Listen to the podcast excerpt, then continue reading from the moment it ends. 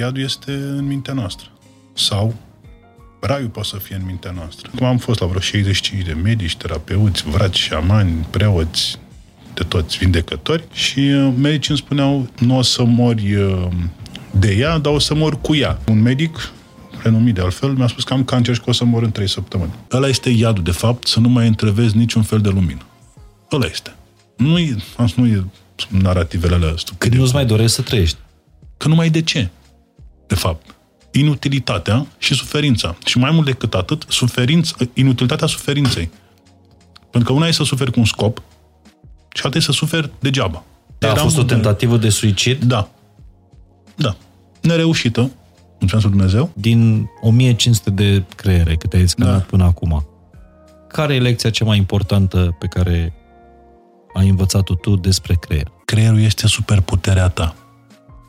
Asta e. Restul sunt povești.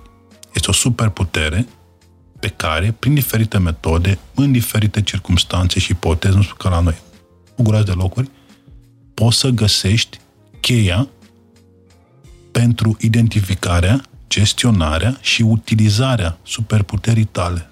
De ce? Pentru a-ți crește calitatea vieții. Când tu ești fericit și ceilalți din jurul tău sunt fericiți. Eu n-am văzut un fericit care să facă rău. Salut, Mihai Morar, bine ați venit la o nouă săptămână de podcast, la un nou Fain și Simplu.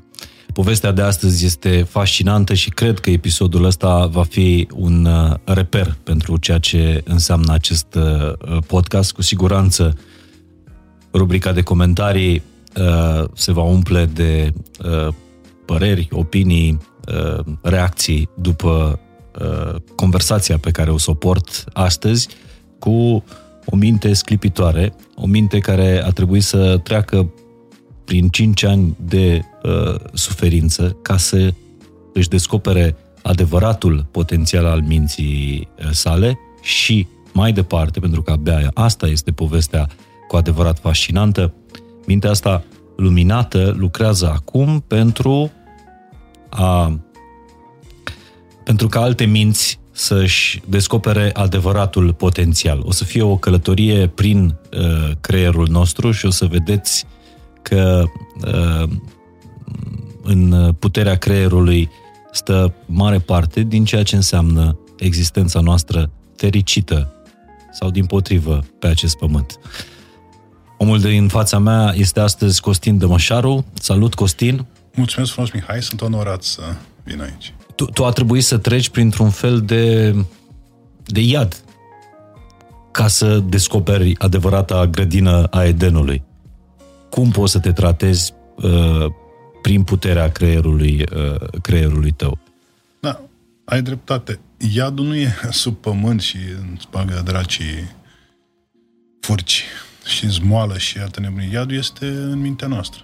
Sau raiul poate să fie în mintea noastră. Depinde, sunt stări de conștiință pe care le experimentăm.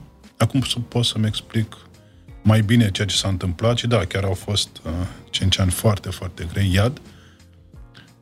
Mai nasol decât, uh, mai greu decât să ai ceva e să nu știi ce ai. E mult mai greu. Mă duceam la toți medicii, am început cu tinnitus, început permanent în urechi, care m-a, m-a îngenunchiat. Deci tinnitus e diagnosticul pus pentru cei cărora le țiuie urechile, urechile. Tot timpul. La mine a fost pe tinnitus handicap inventory undeva la opt virgulă șapte. Toți cei care au peste opt virgulă cinci de obicei nu mai uh, supraviețuiesc. Poate Dumnezeu, eu am supraviețuit. La ce vârstă ți-a apărut țiuitul? treizeci și doi de ani. Acum opt ani, două mii paisprezece. Și uh, medicii, cum am fost la vreo șaizeci și cinci de medici, terapeuți, vraci, șamani, preoți, de toți vindecători. Și uh, medicii îmi spuneau: nu o să mori uh, de ea, dar o să mor cu ea. Că cu ba, și eu spuneam: să mor tu, pe bune, nu... A fost, am dat și peste niște oameni senzaționali, care le port tot respectul, însă au fost niște oameni, nu cred că pot să spun, mă te vă, niște cetățeni care m-au speriat foarte tare. Unul dintre ei, un medic, renumit de altfel, mi-a spus că am cancer și că o să mor în trei săptămâni. Eram la spital, în București, din București, nu mai contează care, și țin minte că i-am zis: mă uitam așa, nu venea să cred. Și am zis: stai mă, pe ce nu suntem service auto aici? Vii, te facem bine și asta a fost până în capot, îți dăm garanție, asta e. Ok. Am ieșit uh, din, uh, din spital. O să fie în carte, în septembrie să las o carte sau octombrie să las o carte despre experiențele astea. Și am ieșit din spital și am stat așa pe băncuță acolo, putremurat. Eram și foarte, foarte, foarte singur în perioada aia, adică eram complet singur. Și mă uitam așa în gol și m-am uitat la ceas, era ora două, m-am uitat la ceas, era ora nouă, trecuseră șapte ore în câteva minute. Și atunci, datorită fricii foarte puternice, mi s-a contractat musculatura spatelui, dreapta, și n-am mai putut să merg cu piciorul câțiva ani. Adică am făcut infiltrații, am fost și pe la Techergel, am fost și în Viena, la K H, și am făcut niște infiltrații. A fost o frică foarte, foarte puternică. Și la sfârșitul anului două mii paisprezece am cedat. Dacă mi-e greu să recunosc asta, accept ce s-a întâmplat, sunt recunoscător că nu n-a avut succes, dar am cedat. Și uh, tinnitus era oribil. Mă trezea din somn, îl visam, nici măcar nu mai puteam să dorm. Apărea din senin. N-are nicio corelație. Și, din... și acum îmi dau seama că n-are nici fel de corelație cu ceea ce se întâmplă, pentru că e la nivel subconștient. Acum pot să explic și le spun asta și clienților mei. Tinnitus nu este o cauză, este un simptom, de fapt. Este un... o alarmă, că ceva nu este în regulă. Noi suntem cincisprezece la sută maxim conștient, restul e subconștient. Noi suntem păpușați, de fapt, de subconștient. Și când apărea țiuitul ăsta, apărea de obicei în ambele urechi? Sau... În ambele urechi. În ambele urechi. La mine a fost deci forma cea mai severă. severă. Acompaniată și de migrene migratoare. Adică te durea capul, îmi durea capul, îmi durea să muși din masă și mă durea ba în, corte, în față, ba în spate, ba în lateral. Se mișcau. E o formă de migrenă foarte, foarte puternică. Și de fapt, n-a apărut deodată. Tinnitus a apărut forma asta pe, com, permanentă în somn. Acolo se întâmplă cele mai... Uh, adică, efectiv, nu te lăsa să dormi. Nu. Și uh, m-am, uh, m-am culcat fără...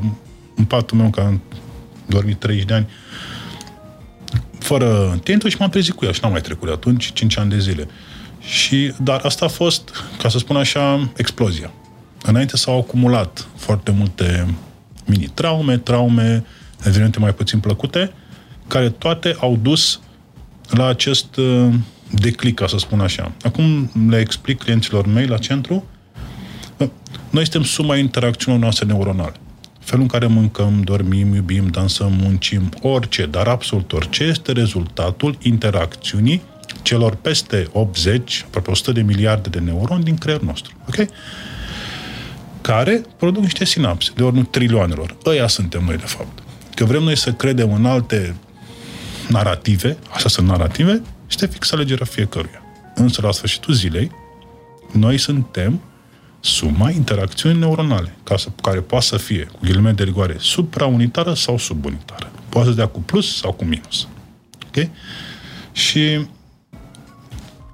care povestea. Creierul nostru are câteva obiective primare. Cel mai important este să țină posesorul în viață. Este homeostazie, exact. Echilibru interior, homeostazia. Și face orice ca să mențină starea respectivă. În momentul în care intervine un eveniment mai puțin plăcut, ca să nu spun traumatic, fie intrauterin, și aici foarte important de menționat, adică când suntem în burta mamei, fie după ce ne naștem, creierul face tot ce poate ca să mențină posesorul în viață. Activează o rețea, dezactivează altele, astfel încât cu, regi- cu energia finită, finită energia, nu este nelimitată, să poată să își îndeplinească obiectivul primar, să supraviețuiască posesorul, cu costurile aferente. Problema apare după ce se termină acel eveniment sau șir de evenimente. Nimeni nu spune creierului că s-a terminat. Asta a fost. Creierul se transformă din protector într-un fel de gardian, temnicer de închisoare, care nu-i permite posesorului să evolueze cum trebuie. Și rămâne acolo. Sistemul de referință pe care îl folosește nu este unul actualizat, conform contextului. Undeva în trecut. Asta e definiția traumei, de fapt. O definiție a traumei.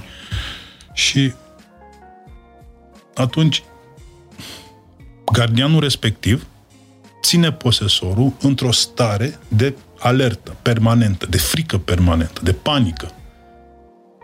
Și spuneam și mai devreme, ne imaginăm că suntem într-o cameră și avem un singur geam care are un filtru. Pe acolo intră aerul.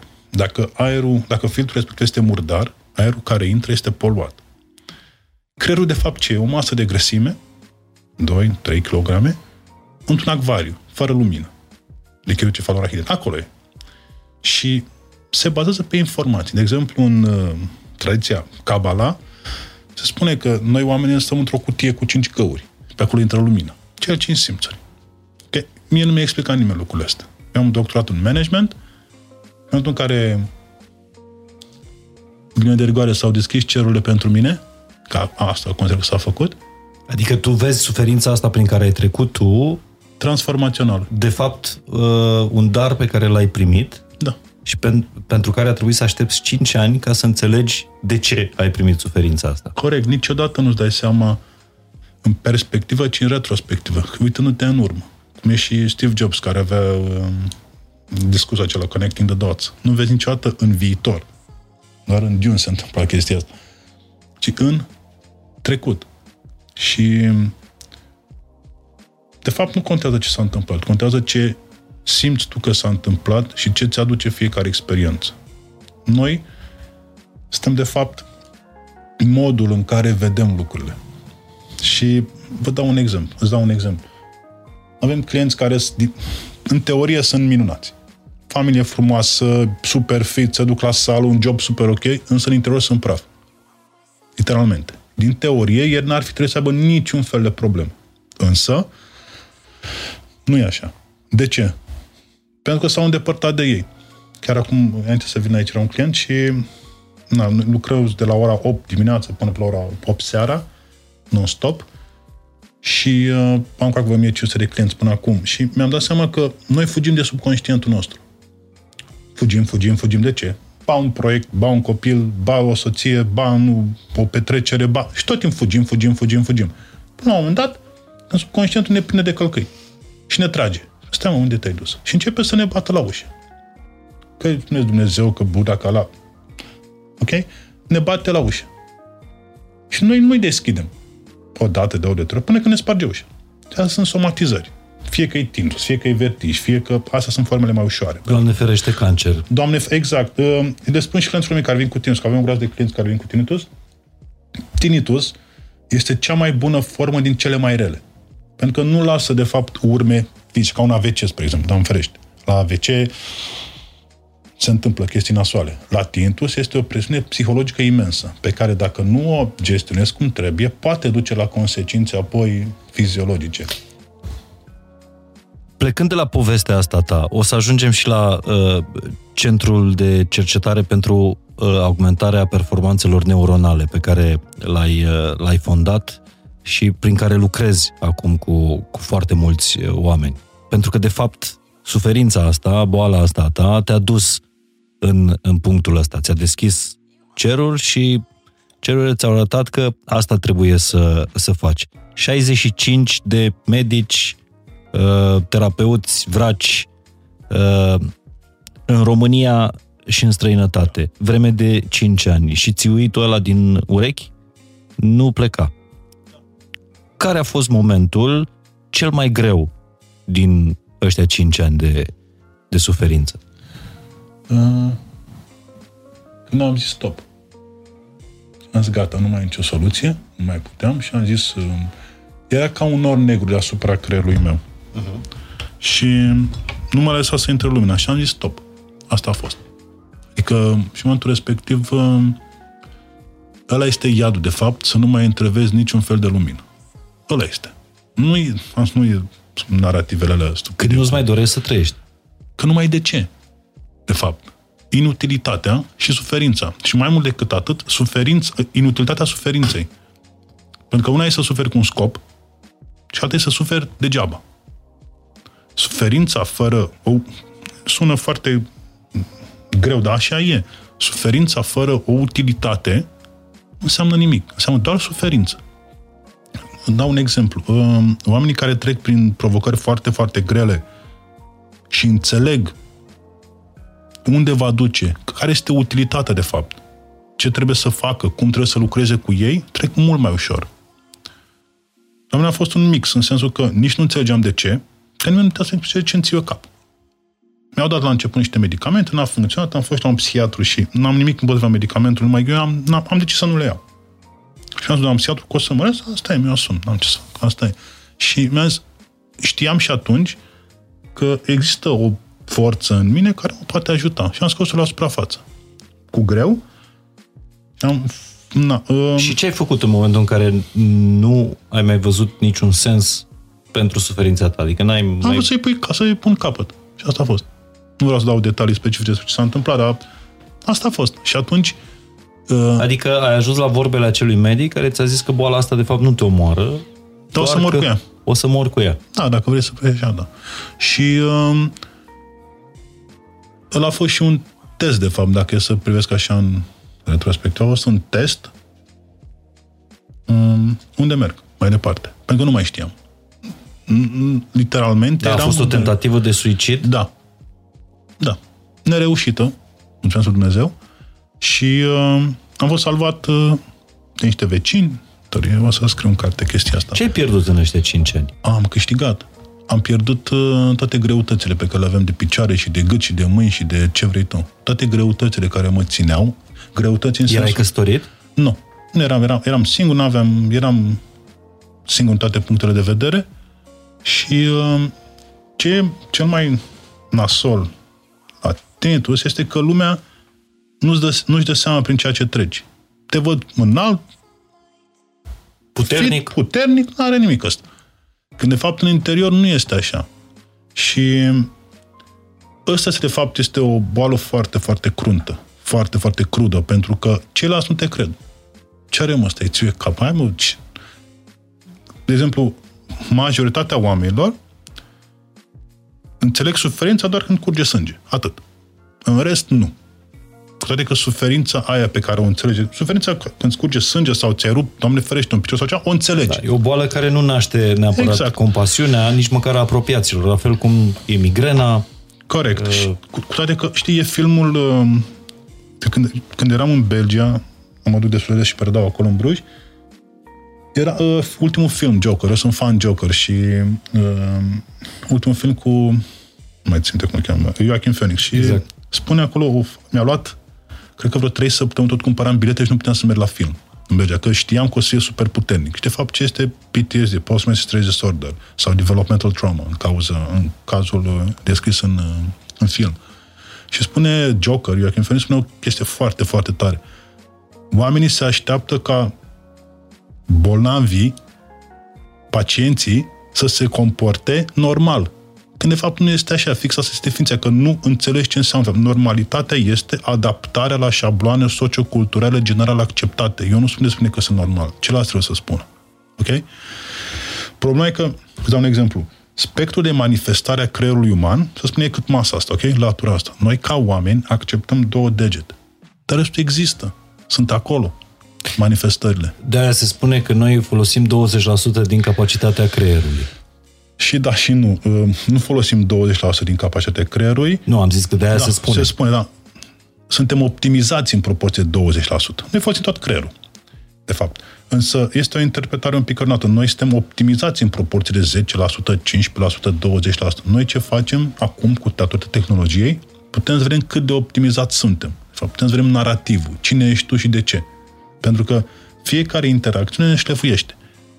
Creierul este cel mai puternic instrument pe care nu avem spăți. Este uluitor ce poate face. Uluitor. Și ai folosit puterea asta pentru a te... Uh... a te face bine. Ca să nu mor, basic. Adică, suntem în momentul în care vecinii te găsesc, da, tentativa de suicid nereușită am, și am... de acolo ți-ai dat seama că chiar dacă tu nu vrei să trăiești, e o forță și am mers superioară care te țin, vrea în viață. Da, țin minte că eram... Uh, a fost foarte multă experiență așa la limita explicabilului și o să fie în carte toate aceste experiențe. Uh, Înainte să, în decembrie, înainte să am tentativa, eram foarte, foarte, foarte singur, mă mutasem într-un apartament chirie în București și uh, încercam să mă rog. Habar n-aveam de meditație, habar n-aveam de toate tehnicile pe care le poți folosi pentru a te relaxa sau a ieși din zona respectivă. Și m-am rugat. Și uh, asta n-am spus-o niciodată până acum. Literalmente am simțit... Uh, o forță. Ca și cum m-a, m-a acoperit. Forță era feminină și am adormit și m-am trezit dimineața la șapte. Nu s-a întâmplat niciodată, nici până atunci, nici după. Și a fost foarte puternic. Cuțiuitul Ai da, da, da, am ținut, da, și m-am trezit dimineața la șapte. Mi-am dat seama atunci, chiar m-am rugat foarte, foarte puternic. De fapt, rugăciunea, și asta am descoperit explicația într-o carte a unui profesor de la M I T, um, ce vor algoritmii, de fapt, rugăciunea este o altă formă de um, influențare, nu spun manipulare, influențarea undelor cerebrale. De-aia, de exemplu, toate ritualurile au o frecvență anume, o cadență. Trebuie să faci la ora precisă, de atâtea ori să faci ceva. De ce? Pentru că atunci undele cerebrale sunt pe o anumită frecvență, comunică într-un anume fel și încep să se creeze rețele neuronale, puțin câte puțin. Toate au o explicație. Acum, na, datorită Dumnezeu pot să, datorită Dumnezeu pot să mă uit în spate și să văd exact ce anume s-a întâmplat, cum s-a întâmplat, să dau un sens și să folosesc această experiență pentru a ajuta. Și cât ți-a luat ca să ieși din uh, prăpastia asta? Una din uh, experiențe definitorii a fost când am plecat în Egipt în uh, februarie două mii cincisprezece, da, februarie două mii cincisprezece sau două mii șaisprezece. Uh, și uh,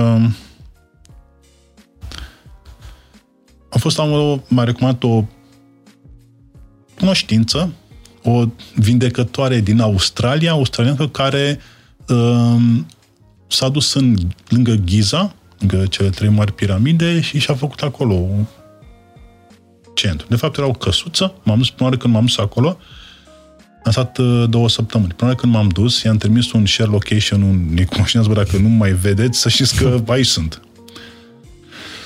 Și uh, doamna respectivă m-a învățat să meditez, de fapt. A fost ok-ish, așa, am învățat multe lucruri, n-a fost chiar tot ce spunea cunoștința mea că o se întâmple, însă m-a învățat să meditez, de fapt. Și uh, m-a învățat cum și din ziua respectivă am meditat în fiecare zi câte patruzeci de minute. Și asta m-a ținut, a început să-mi dea, uh, a început să mă curețe cu ghilimele de rigoare, de fapt. Aia. Vremea de câți ani? Păi și asta, fac așa astăzi, în fiecare zi. Nu, dar până când a trecut... Uh... durerea asta. Țiuindu, uh, de fapt. Cam a început să mai dea înapoi și să nu-l mai au, adică să nu... Când nu... ai văzut prima rază de soare? Da, pentru că spuneai simplu. Că trăiai într-un întuneric. Foarte simplu. Când am ajuns să Perdau în Belgia. Literalmente am sunat-o pe mama și am spus, bă, este incredibil aici în Bruges. A fost, a fost, ca să înțelegi de ce, oameni, era un mediu ok. Erau oameni ok, care n-aveau nimic cu tine, literalmente. Erau respectuoși, mergeau, energia era alta. Tu fiind în România, profesor la... O universitate, nu vreau să spun. La universitate. La universitate de stat din România. Și fiind acolo, n-a fost cel mai bun mediu, ca să spun așa. Nici, nu vreau să discut despre asta, însă n-a fost ceea ce aveam nevoie.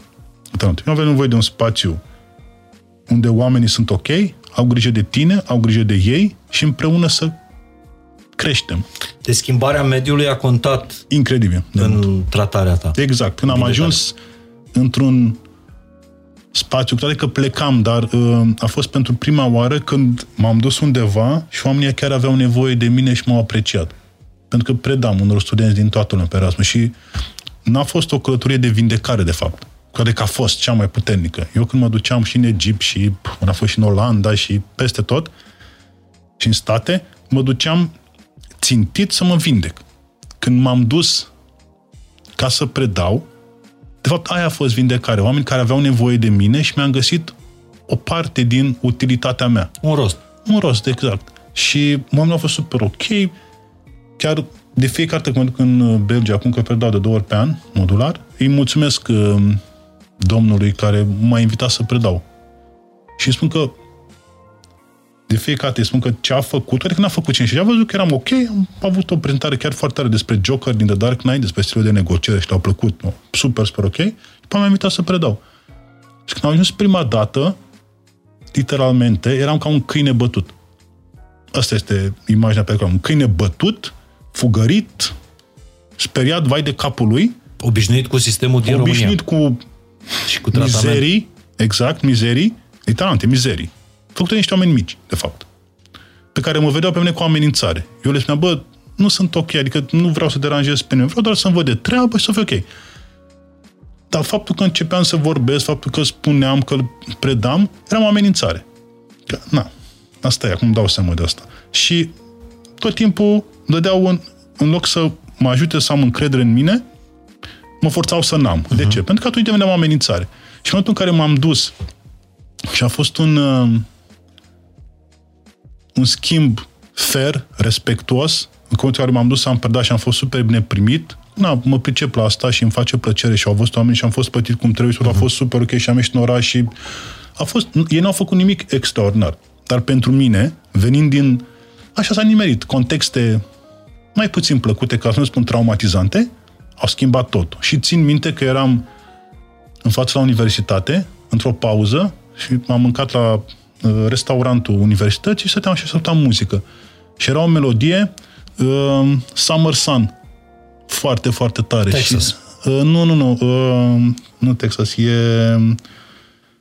uh, Coco. Și am zis melodie, melodie de chill și e foarte, ah, okay. foarte tare. Și tăteam și a venit melodia aia într-un playlist și ăla a fost momentul când literalmente era soarele și stăteam acolo în fața universității, mâncasem, mă relaxam și atunci am simțit pentru prima oară că se duce norul la negru și intră, literalmente intră soarele.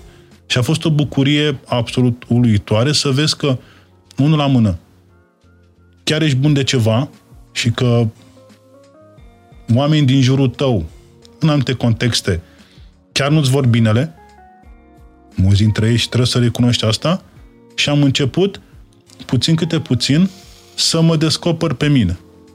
Pentru că asta a fost, de fapt, contextul. Deci la tine era și o lipsă de stimă de sine. De încredere, tot. Erau la zero, aproape. Lipsă de validare, adică nimeni nu te... Nimeni. Și n-a fost, scuze-mă, între... da, n-a fost numai de la... de atunci. A fost tot, toată viața. Ah, okay. M-am născut într-o comunitate pe care am și studiat-o, comunitatea de români. Am scris un articol despre asta. Ești Valid... machidon. Da. Cu validarea uh, exclusiv financiară. Ai mei au plecat din țară când aveam șaptesprezece ani, toată când avea șaptesprezece ani, mama când avea nouăsprezece sau optsprezece, și am rămas singur cu fratele meu. Munceam, mâncam, nu munceam, cură uh-huh. de slăbire din operațiunea Monstru. Um, și noi suntem, de fapt, exponenții unui sistem eșuat. De fapt. Noi suntem. Ăștia suntem. Trebuie să recunoaștem. Părinții deci... au plecat și atunci am rămas, am fost la facultate, am, făcut, am fost foarte responsabil, că de puteam să luăm pe căi greșite. Și, practic, tu ai lucrat, ai, ai trăit doar pentru supraviețuire. Creierul da. tău a fost obișnuit să-și uh, manifeste ceea ce spuneai tu. Corect. Primordial, rolul de a te menține în viață. Uh, și ceea ce îmi spui, Costin, până acum, uh, este expresia faptului că boala nu este problema. Boala este doar expresia problemei. Exact. Iar tu a trebuit să ajungi, de fapt, la expresia asta a problemei, la cauza uh, problemei, ca să vezi lumina și ca să dispară treptat acest țiuit permanent în cele două urechi. Exact. Am fost... Uh... prin multiple mele peregrinări, am ajuns și la un uh, institut foarte tare în Olanda, um, Bert Hellinger, foarte tare, pe sondarea subconștientului colectiv. Uh-huh. A fost absolut uluitor, mi-a plăcut foarte mult. Am făcut și foarte multe consultanțe, am facilitat. N-am mai facilitat acum din noi, două mii nouăsprezece, n-am mai avut timp. Și acolo este o recunoaștere foarte puternică, m-a ajutat foarte mult. Ce ai învățat acolo? Sau cu Mi-am descoperit niște abilități. Am, a fost locul pentru mine acolo. M-am dus și de acolo un coleg de modul mi-a zis, you should go to M I T. Era, eu și habar n-aveam cine era, era profesor la Stanford. Și mi-a spus... M I T însemnând... Massachusetts Institute of Technology, care e cam cea mai tare universitate de tehnologie din lume. Și mi-am vândut foarte multe lucruri ca să ajung acolo. Și am ajuns. Și am învățat, am dat peste un univers uluitor, absolut. Erai vindecat deja? Că pe mine mă interesează ziua în care nu ți-a mai țiuit urechea de loc. A fost o zi în care m-a ținut, ca să, asta pot să spun orice uh, pacient cu tinnitus. E puțin, câte puțin, câte puțin, câte puțin.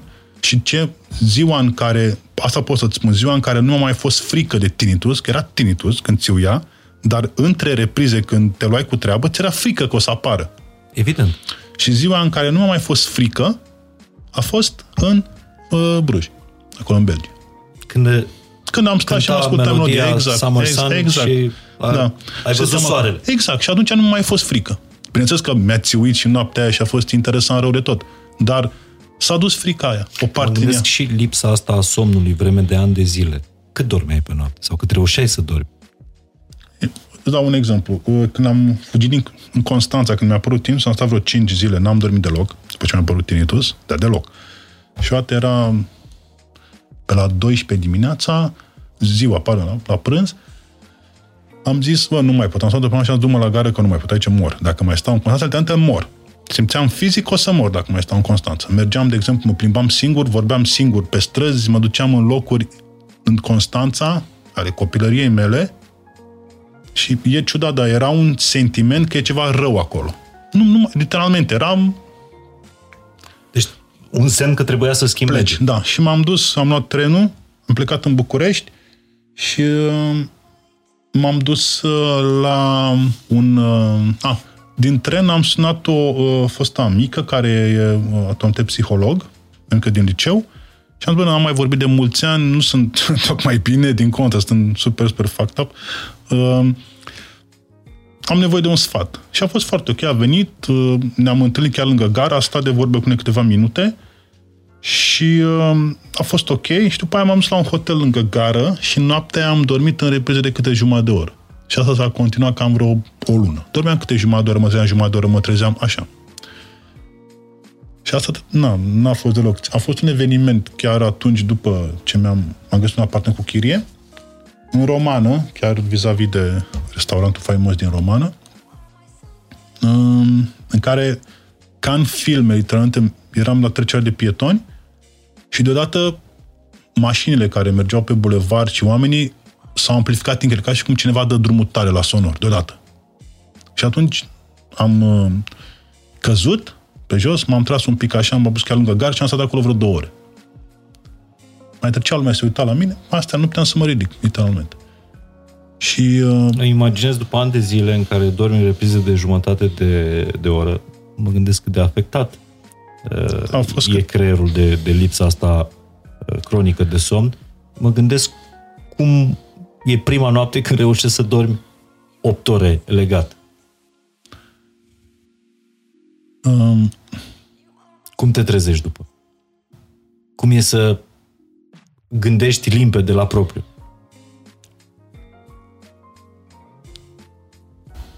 E... O să mă exprim cât mai uh, diplomat cu putință. Uh, simți că vrei să faci ceva. Simți că vrei orice.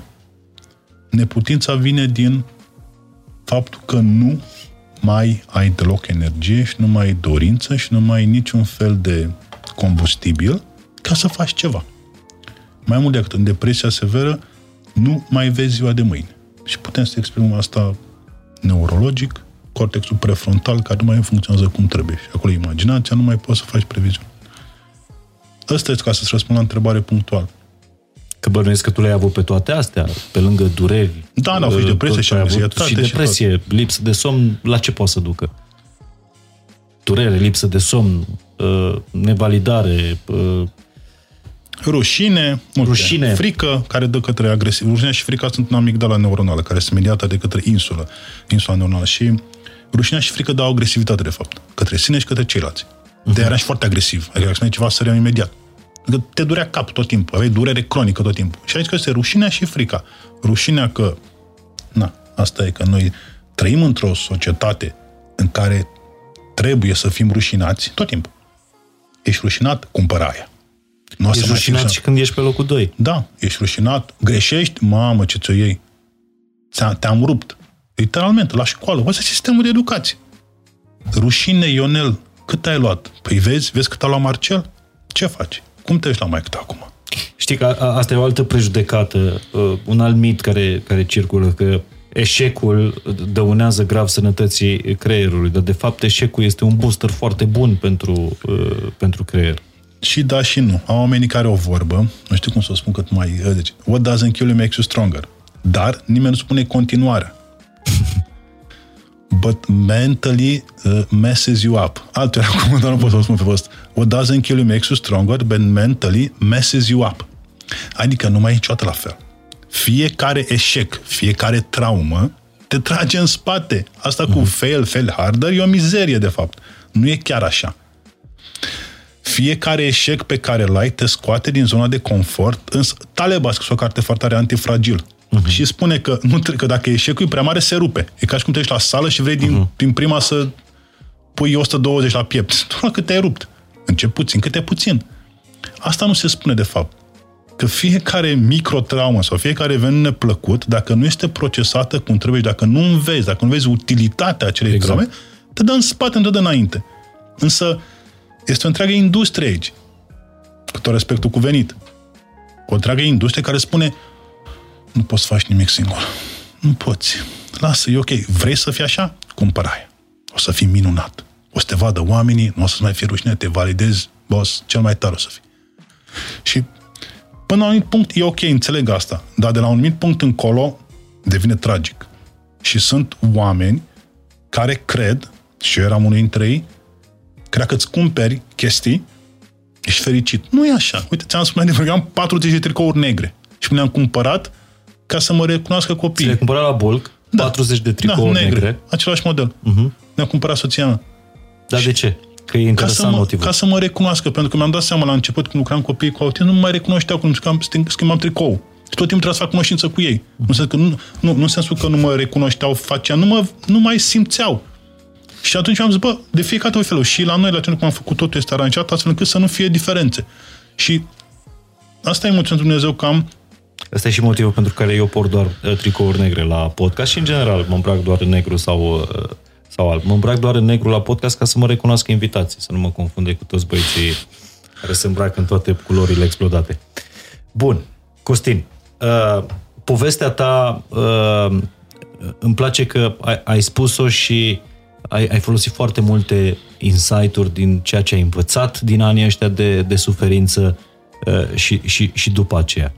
Pentru că rostul tău începe, de fapt, în momentul, drumul tău și subiectul principal al întâlnirii noastre începe exact în momentul în care tu ai scăpat de, de asta sau nu ți-a mai fost frică de, de asta. Exact. Ce ai învățat la uh, M I T, în Massachusetts, uh, și cum ai ajuns să deschizi acest centru de uh, cercetare uh, pentru a augmentarea performanțelor. Mai încă ceva, o paranteză. Și ce înseamnă el, cum lucrezi da. Cu creierul oamenilor și cum uh, putem învăța să folosim potențialul maxim al creierului. Înainte să răspund la asta, uh, mi-am adus aminte de ceva foarte important. Una din mantrele care mă ghidau era o... Uh, am stat și la mănăstire, am stat ceva timp pe acolo. Era o... Uh, nu știu cum să-i spun, o mantră. Uh, Dai voință, iei putere. Era unui călugăr ortodox, cred că Papacioc, pentru Papacioc sau ceva de genul ăsta, am cer scuze. Arsenie Papacioc. Arsenie, nu, da, cred că, cred că, da, cred că el era. Dai voință, iei putere. Asta m-a, m-a, m-a, m-a alimentat foarte mult timp. Adică dacă ai voință, îți dă Dumnezeu putere. Că nu e din interior, de fapt. Și na, să, să revenim la M I T, am ajuns acolo și a fost o, o, foarte, foarte interesant. Am ajuns iar în aeroport, când am schimbat, cred că în Frankfurt, ne-au luat pe niște pasageri, zborul de către Boston, să ne verifice suplimentar.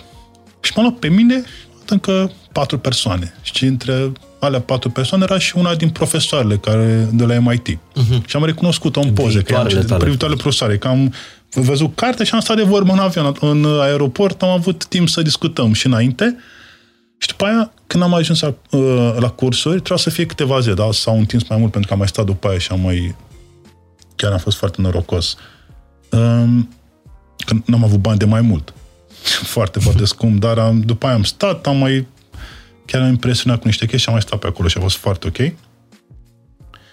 Și am descoperit, de fapt, ce înseamnă știință, tehnologia. Eu n-aveam de unde să știu asta. Cu tot respectul cuvenit, eram în evul mediu, timpuriu, pe la o mie două sute, ceva de genul ăsta. Asta era, asta era nivelul. Și acum e, pe, în multe locuri, așa. Uh-huh. Și acolo am ajuns am plătit un bilet. Știi că e un, acum mi-a venit în minte comparația asta, e Willy Wonka and the Chocolate Factory. Știi, când se zice Willy Wonka în fabrica aia minunată. Așa m-am simțit eu. Într-un univers incredibil în care oamenii aveam acces la cele mai noi tehnologii. Și îți explicau ce se întâmplă de fapt. Și m-am dus acolo pe un prog- executive program pentru Neuroscience Applied in Leadership, care a fost ok. Însă, nu cursul în sine a fost informațiile, ci discuțiile pe care le-am avut și pe aia că am fost pe mai timide de lab și am văzut pe acolo și am stat de vorbă cu oameni, mi-a dat un boost incredibil. După aia, printr-un concurs de împrejurări foarte fericit, am câștigat și un grant care mi-a permis să am niște bănuți să pot să inițiez proiectul și am fost primul meu client vindecat la centru. Acolo pot să spun, da. Și am, am început să mă antrenez, am început să fac experimente pe mine. Deci acolo te-ai dus să vezi cum îți poți antrena creierul. Pentru Bine, scopul tău leadership. Era pentru lider, pentru... Da. Mi-a recomandat, pentru că mi-a recomandat da, amicul meu de la Stanford, care era colegul din Olanda. Așa s-a nimerit. Uh-huh. Stăteam într-o seară în, în Olanda, când am fost la Berkeley Institute, și discutam cu el și mi-a zis, eu te mai te. Și a, mi-a zis exact unde să mă duc, cum ăsta cred că ți-ar potrivi. M-am dus in blind acolo, cu ochii închiși. Am strâns bani, am vândut ce mai aveam, mi-am cumpărat locul la curs și uh, se uite o fază tare acum. Am plecat cu demisia pe masă, că nu mă lăsau să plec la universitate, unde perdau. La universitatea, universitatea din, din România. Din România. Da. Și am zis, ok, dacă nu vreți, oricum pe oricum, mult plec. Și asta a fost. Și încă o fază interesantă, în Belgia, când am să, pre, să predau și lor le-a plăcut de mine, nu m-am mai lăsat să plec de aici. Nu m-am mai lăsat. Dar am plecat pentru că, bă, we don't care, we want Costin to teach here. Uh-huh. Și în România nu m-au lăsat. Și asta am văzut, whatever, nu mai contează asta, dar ca să înțelegi cum este mentalitatea asta a noastră de rupe-i capul, îngenunchează-l, rușinează-l, pune-l acolo. Nu trebuie să știe mai multe decât nu. știu eu, pentru că poate să devină un e, pericol. Nici nu e foarte greu să știi mai multe decât știu unii oameni, acum cu tot respectul cuvenit. Bun, dar hai să ne întoarcem la, la traseul ăsta al tău. Când ți-a venit gândul să, să faci acest centru pentru performanță, pentru augmentarea performanțelor neuronale? Mi s-a, pro, mi s-a propus să fac o cercetare. S-au dat echipamente, prin grantul respectiv, alte echipamente și uh, mentori. Și am zis, ok, avem nevoie, în schimbul acestor echipamente, asta avem nevoie să faci, uh, să ne ajuți cu colectarea de date. Am zis, ok. Și uh, am colectat datele. Trebuia să strâng în șase luni, am terminat în trei luni când m-am ambiționat, după aia am strâns bănuți predând în afară și strângând în fiecare lună puțin câte puțin și am creat un, un spațiu. Am pus echipamentele, a fost pe strada Bertlo, chiar lângă Colegiul Național Sfântul Sava. Și acolo am stat vreo doi ani, în condiții în care am plătit chiria fără să am niciun client. Adică plăteam în fiecare lună, dar nu aveam clienți, că doar făceam cercetare. Dar ce înseamnă echipamentele astea și ce fac ele? Uh, și aici începem să vorbim da. despre scanarea creierului, exact, despre brain mapping. Electroencefalogram, electroencefalograf, de fapt, amplificator, e un uh, echipament medical foarte, foarte, foarte puternic. Noi suntem clinică medicală, însă folosim și echipamente medicale, dar nu pentru diagnostic, noi suntem clinică medicală. Adică și nu vine omul la tine nu dăm și nu îi pui diagnostic. Nu, nu, suntem, nu folosim echipament medical, dar nu pentru scop medical. Și uh, amplificatorul și soft, soft de procesarea datelor. Ce fa- vine omul, facem un E E G, iar apoi îl comparăm statistic, procesăm datele și comparăm cu creierul oamenilor, să spunem, cincizeci de oameni. Ok? Aceeași vârstă, sex, fără disfuncții. Se creează un model matematic, un creier perfect, care nu există în viața reală. Să spunem, cum ar arăta creierul perfect al unui adult de patruzeci și doi de ani? Ăsta e. Cum arată creierul ăsta? Așa. Și atunci comparăm, vedem toate diferențele. Mi-ai dat o veste bună. Nimeni nu-i perfect. Exact. Niciun creier nu-i perfect. Exact. Niciunul. Dar este perfectibil. Foarte important de menționat. Toți sunt perfectibili. Um, o mică paranteză aici. În cărțile lui Frank Herbert Dune, sunt fo- mare, mare fan, acolo um, am descoperit un concept foarte interesant, mentat, de fapt. Ce, ce se întâmplă? În uh, cărți, în universul locuit de oameni, uh, oamenii dezvoltaseră roboți, inteligența artificială, roboții luaseră pe câmpii și au început să se lupte cu oamenii. Bineînțeles că oamenii au câștigat. Și am zis jihadul butlerian. Era un butler, conducătorul oștilor oameni umane, Și după ce au câștigat, au spus, au dat un edict, în universul locuit de oameni niciodată nu se vor mai dezvolta roboți. Și atunci au început să antreneze creierul uman, așa numiți mentați. Cartea a fost că sunt șaizeci cărți. Uh-huh. Și acolo mi-a picat mie fisa, de fapt. Că ăsta este secretul. Cu, și am discutat cu Max Tegmar, care a scris Life trei punct zero, câteva minute absolut genial, mi-a dat un autograf pe carte, are o carte absolut genială despre inteligența artificială, profesor de fizică la M I T, și secretul nu e în inteligența artificială, secretul este în augmentarea performanțelor creierului uman, care uh-huh. este optimizat doar în proporție de zece la sută. În momentul în care încep, și asta putem să dovedim, că se poate augmenta, să facă lucruri absolut remarcabile, să crească intuiția, puterea de procesare, absolut uluitor. Deci, din an... morala e că din anii șaizeci se știa că secretul stă în creierul uman, nu stă în inteligența artificială, de fapt. Mai e ceva pe care trebuie, un lucru pe care trebuie să-l spun. Eu nu, din personal, eu nu cred în virtual reality. De ce? Creierul, în momentul în care este păcălit și își dă seama, se răzbună big time. Pe termen lung. Și aici intrăm într-o discuție despre, mă rog, tehnologia viitorului, despre faptul că ni se promite un viitor în metavers, în care creierul uman ar trebui să confrunte, așa cum spui tu, o realitate virtuală. Virtual. Un meta, o meta-realitate. Tu spui că acest creier pe care noi îl avem milioane de ani nu este pregătit să facă fața acestui metavers. Este pregătit să se răzbune.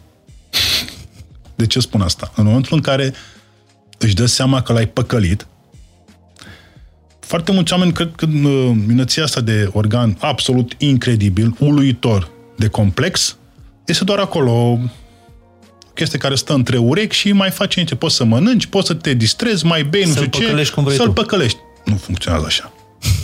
Nu, chiar nu funcționează așa. Îți dau un exemplu. Era un clip la un moment dat, știu, pe o platformă, cu o doamnă mai în vârstă, care i s-a pus în... Bine, e o parodie, dar i s-a pus în o cască de V R și trebuia și un pistol, adevărat. Și începuse să tragă în V R. Și a scos casca, era atât de speriat încât a început să-i împuște pe ea din casă. E o parodie, dar nu e o parodie. Adică, e domn... expresia faptului că creierul nostru, uh, grămada asta de grăsime de două-trei kilograme, se răzbună. Exact. Și, nu știu, cum răzbunarea a fost și boala ta, cum răzbunare da. sunt multe... Din... Apropo, cu... câte boli pleacă din creier? Câte poți să numeri? Trupul urmează creierul, nu invers. Okay? Când te duci, de exemplu, la masaj sau... Uh, uh, ale se numesc eliberări somato-emoționale, de fapt. Uh-huh. Astea sunt. Când ești la masaj și începi de ce... Uh, Lăsăm Vadel Kolk are o carte foarte tare, The Body Keeps the Score, absolut genială. Cartea cu trauma care se înmagazinează în, în organe, în toate organele. Și sau și... cartea lui Gabor Mate, da, Gabor Corpul Mate, spune nu. Exact, și Scattered Mind și toate. Uh, trauma este informație, de fapt. Acum știința demonstrează că șapte generații se transmite trauma transgenerațională. Dacă stră, stră, bunicul tău sau stră, stră, mătușa ta a avut și siguranță au avut evenimente mai puțin plăcute, deloc, traume, informația respectivă circulă prin intermediul genelor. Circulă. Și sunt hit-seeking missiles, cum spun americanii. Sunt niște gene care se activează în anumite contexte. Epigenetica studiază asta. De-aia ai doi frați, unul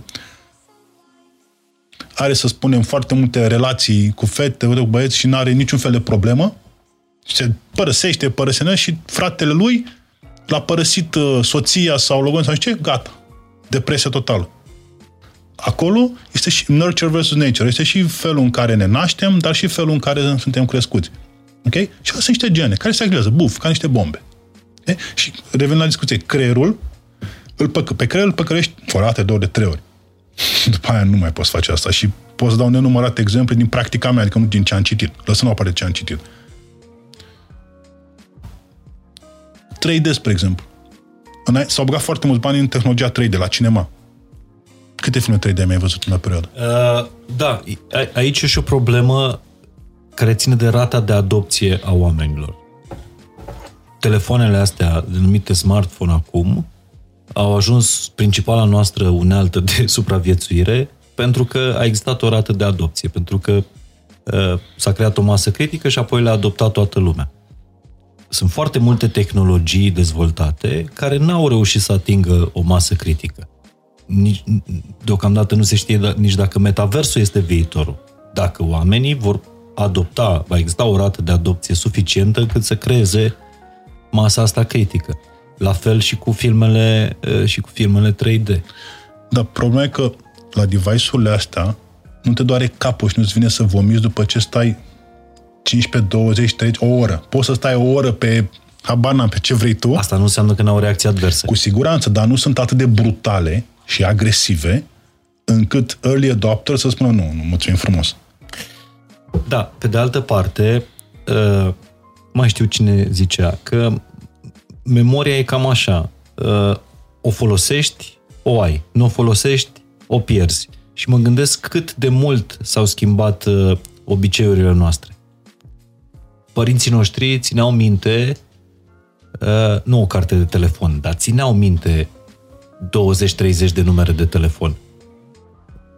Noi acum putem să zicem lui Siri să îl sune pe Costin. Uite, taximetriștii din Londra, șoferii de black cab, ca să iei examenul de taximetrist, trebuia să știi peste treizeci de mii de străzi din Londra. Acum există Waze. Doar ne punem adresa și ajungem la destinație.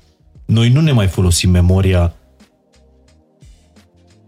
la fel de mult cum și-o foloseau strămoșii noștri. Mi-a ridicat mingea la fileu. noștri, generațiile da. dinainte. Mi-a ridicat mingea la fileu și n-am cum să nu-ți uh, spun asta. E o carte foarte interesantă care se numește Homo Deus, a lui Yuval Noah Harari. Uh-huh. Și acolo Harari întreabă... Fix acolo, raft, așa. Ah, da, nu, nu e douăzeci și unu de întrebări, nu e douăzeci și unu de întrebări, e ultima. Și um, foarte tare carte, absolut. Și ți-ai piens toate. Și... Um, acolo adresează o întrebare. De ce oamenii conduc planta Pământ? Foarte mult. Asta e întrebarea pe care o adresez studenților mei. Și în România când predam și acum în Belgia. Tot felul de răspunsuri. Ba că suntem nu știu cum, ba că suntem nu știu cum. Și spune, pentru că noi folosim imaginația. Credem în prieteni imaginari. Cortexul prefrontal. Okay? E o altă... De ce am spus asta? E o teorie care spune că nu există de fapt memorie. Este un proces imaginativ. Ne imaginăm și nu ne ducem aminte, nu ne aducem aminte ce s-a întâmplat, ci ne aducem aminte ultima dată când ne-am adus, când ne-am imaginat. Uh-huh. Pe exemplu, ți aduce aminte de balul de absolvire. Nu ți aduce aminte ce s-a întâmplat. Îți aduce aminte ultima dată când ți-ai imaginat ce s-a întâmplat. De exemplu, în Statele Unite sunt tribunale care nu mai acceptă depoziții pe bază de amintiri. Pentru că pot fi, s-a demonstrat că pot fi foarte ușor manipulabile. Pentru că realitatea este, de fapt, percepție. Exact. Și este imaginație. În același eveniment la care suntem martori amândoi poate să aibă două mărturii diferite. Pentru că exact. Fiecare avem filtrele noastre. Exact. Și ne imaginăm, de fapt. Uh-huh. E și un... Deci un nu ne seria. amintim, ne imaginăm. Ne imaginăm. E o teorie. Sunt de acord cu ea. Poate greșesc, poate nu. Dar e un uh, serial foarte interesant pe o platformă de streaming în care uh, iau un interviu campioanei mondiale la memorat litere sau cuvinte. A, cred că știu. Și acolo spune, uh-huh. și asta vine în sprijinul teoriei în care cred, că s-a, s-a dovedit că din punctul meu de vedere este fezabilă, ea explică cum câștigă concursurile alea. Creează narrative, povești, își imaginează. Și îi se dau o secvență de apar, trei sute cincizeci de operații, de uh, cuvinte. Și ea le folosește în povești. Și după aia creează o poveste, un narativ, un proces imaginativ și le, îți spune cuvintele. De fapt, ea nu-ți spune cuvintele, ci îți spune povestea creată prin intermediul acelor cuvinte. E ca și noi în școală. Bine, se spune că există diferite tipuri de memorie, dar tu nu ești de acord cu... Nu, n-am cu... spus, sunt de acord. Uh... Eu, de exemplu, memoram, era foarte greu să memorez poezii, dar memoram poeziile asociind întotdeauna cuvintele sau strofele sau rimele cu niște imagini. Exact. Făcându-mi propria poveste. Da, mai sunt teorii care spun că uh, asociem cu imaginație pentru că sunt zone apropiate. ok. Ideea că nu prea contează ce se întâmplă, nu contează cum folosim noi această informație. Revenind la exemplu cu bunicii care țineau minte. Bunicul meu să-l ierte, nu știa carte, la nouă ani, nu știa să scrie, nu știa să citească, dar dacă îl întrebai, era, era oier, dacă întrebai câte, câți litri de lapte ți-a adus Ion acum doi ani, știa. Uh-huh. Ținea minte, pentru că asocia, făcea asocieri, imaginativ. Și până la urmă nu, nu despre asta e vorba, că noi trebuie să ne antrenăm uh, procesele astea? Dacă îmi permis să spun ceva, le spun tuturor și clienților și studenților, toți, nu trebuie nimic în viață, e recomandat.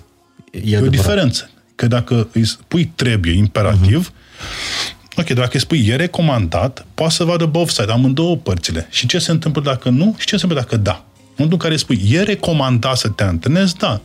De ce? Pentru că în mintea ta imediat faci niște conexiuni. A, deci dacă nu mă antrenez, mi-o iau. Ok, perfect. Dacă îi spui trebuie, hai mă, dar nu trebuie nimic. Adică pe bune îmi spui tu mie ce să fac, pleacă-mă de aici. Tu știi câte am făcut eu și ce am făcut? Știi că um, cuvântul vine de la Dumnezeu, de fapt. La început a fost cuvântul și cuvântul a fost la Dumnezeu și Dumnezeu era cuvântul. Cuvântul sunt mes- cuvintele, sunt mesagerii Domnului. Felul în care noi vorbim, articulăm, reprezintă, de fapt, cine suntem. Ok, lăsăm parte paraverbalul și non-verbalul. În momentul în care vorbim, de-aia este foarte important cum vorbim, cum ne uh, manifestăm. Pentru că, și asta este adevărat, cuvintele pot lovi mai abitir, mai bine decât cuțitele. Absolut. Și eu, asta din experiență, știu că ți-am zis că am lucrat cu foarte mulți clienți și mulțumesc Dumnezeu pentru asta,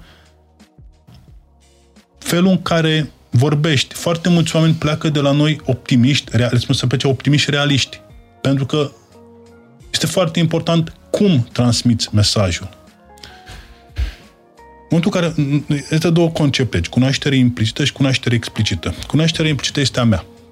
Okay? O simt, o internalizez, e suma experiențelor mele. Ca să spun ca terapeut sau ca și profesor, ca profesor, când mi s-a întâmplat să nu fose și când. Okay? Uh-huh. Um, încerc să-ți transmit ție cunoașterea mea implicită. Și cum face creierul meu asta? Păi, codează informația prin intermediul codilor vocale. Ok? Lăsăm o parte paraverbală și non-verbală. Doar verbal. Tu captezi informația, între noi este cunoaștere explicită. Tu captezi informația și creierul tău încearcă să o transforme în cunoaștere implicită, să o lege de ceva evenimente, să facă sens. Auzi cu urechile, lobi temporal și de acolo începe să urce. Hipotalamus și alte zone care încearcă să facă sens din informație. În funcție de cum ți s-a transmis și eu un, pe o platformă de streaming, eu un clip foarte tare cu un profesor Uri Hassan care a făcut un experiment în care într-un tub de uh, fMRI, de uh, R M N funcțional, a băgat un uh, participant la cercetare, că nu mai, voie, nu mai avem voie să spunem subiect, a băgat uh-huh. un participant la cercetare în tub cu niște căști și asculta o uh, poveste povestită de către scriitor, de cel care a scris cartea, povestea respectivă. Și au putut să demonstreze că undele cerebrale ale celui care asculta încep să semene cu undele cerebrale ale celui care povestea în căști. Fascinant. Este brainwave entrainment. Și noi folosim asta, acest concept îl folosim în terapie, când antrenăm și mamă și copil în același timp, adică ne... ne asta e un fel de ce am spune noi, există chimie între noi, da? Când se creează acea energie, astfel încât ești pe aceeași uh, vibrație. Corect. Dacă poți să continui pe ideea asta, că la filmele ești la filmul foarte, foarte...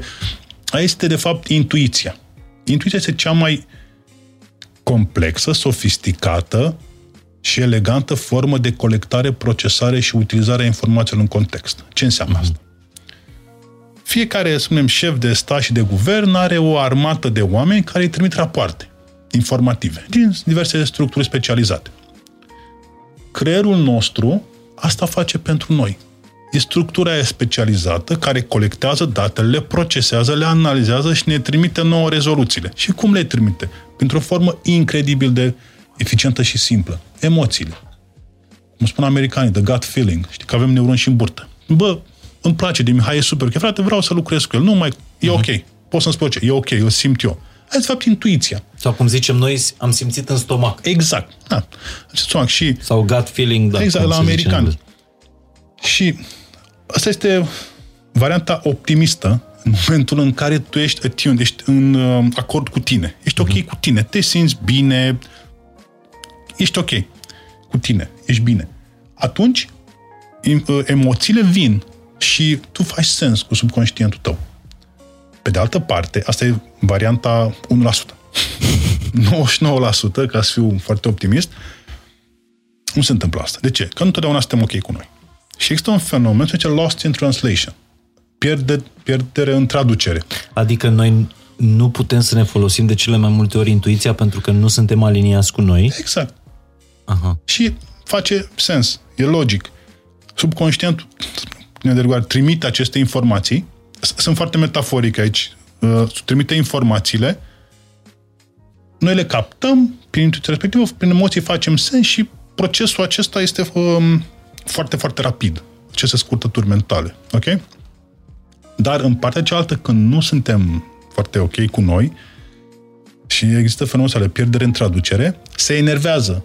Ce faci, mă, eu strâng toate informațiile astea, tu nu le folosești, ce se întâmplă? E ok. Și atunci intervine frustrarea asta foarte puternic. Foarte puternic.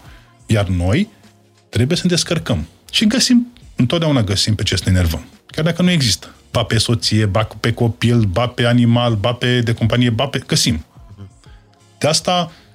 Uite, când eu merg foarte mult pe jos, foarte mult pe jos și uh, mă uit în jur să văd ce se întâmplă. Uite câte claxoane, câți oameni urlă, înjură în trafic, te uiți la ei și sunt foarte, foarte uh, porniți să găsească un motiv. E multă frică și multă rușine acolo. Exact. Și vine agresivitate. Și caută... Deci în spatele, că de la tine am învățat asta mai devreme, în spatele agresivității e de fapt... Rușine și frică. Este un fenomen studiat, explicat. În amigdala neuronală, care are puterea de a suprascrie orice fel de pregătire anterioară. Și am studiat na, destul de mult aceste concepte și în cadrul teoretic și practic la noi. Și poți să explici comportamente. Câteodată vine așa foarte, foarte ciudă că sunt situații în care probleme minore sunt exacerbate din țânțar face armăsar și probleme care puteau fi rezolvate sau habar n-am, cu, hai spune, la psihoterapie, cu o lună, două, trei de psihoterapie, explodează. Și într-o chestie minoră, gestiune defectuoasă, management defectuos al um, traumei respective sau microtraumei. Câteva luni de terapie se rezolvă. Nu la un, un, un psihoterapeut, te duci și uh-huh. discuți și e ok. Și se duc. Și încep un proces de vindecare. Însă, aici este nevoie să ai un pic de cultură generală. Un pic. Ok? Ca să înțelegi că ceea ce se întâmplă este într-un context, contextul într-un context și mai mare și tot așa. Și că există anumite soluții. Însă, este nevoie să ai cultură generală de ce? Ca să ai critical thinking, gândire critică. Să-ți dai seama ce este bullshit și să te dai seama ce nu este bullshit. În epoca asta... Să nu lași niște algoritmi să gândească pentru tine. Exact. În epoca asta în care ne aflăm la informații extraordinar de rapide, e un fluviu de informații, care torent, care vine peste tine. Și e o paradigmă în educație. Se for... În educație se folosește paradigma asta acum cu uh, metamorfoza, trecerea de la uh, burete la sită. Adică de un creierul la care e îmbibat cu tot felul de cunoștințe în școală. Sistemul de învățământ românesc, de exemplu, care e sub formă de... Dă-i lui Ionăs exact. Cât mai mult, bagă-i șaizeci de kilograme, exagerez, în rucsac, să moară acolo, să învețe, uh-huh. să până nu mai știe de el. Cu toate că sunt informații foarte importante care nu vin. Nu vin. Și asta se face acum în Occident și în România a început, dracu chiar așa de negru, au început să fie uh, mesaje și acțiuni care să facă trecerea asta de la burete la sită. Adică să filtrezi, să-ți dai seama ce să citești, de pe ce site, cum, cu mintea ta, nu să-ți spună abana unu pe nu știu ce fabrică de troll, să-ți scrie așa. E un... Uh... Cam greu asta într-o țară în care patruzeci la sută dintre elevi sunt analfabeți funcțional. Again, apropo de lipsa gândirii critice. Eu sunt optimist realist. Că dacă nu eram, nu mai ieșeam din casă. Serios. Adică există o soluție pentru toate. Ideea e să ne dorim chestia asta. Cu toate că nu sunt foarte mulți care își doresc oameni deștepți. Sau, nu, deștepți nu sunt deștepți, deșteptați, pardon. Awake.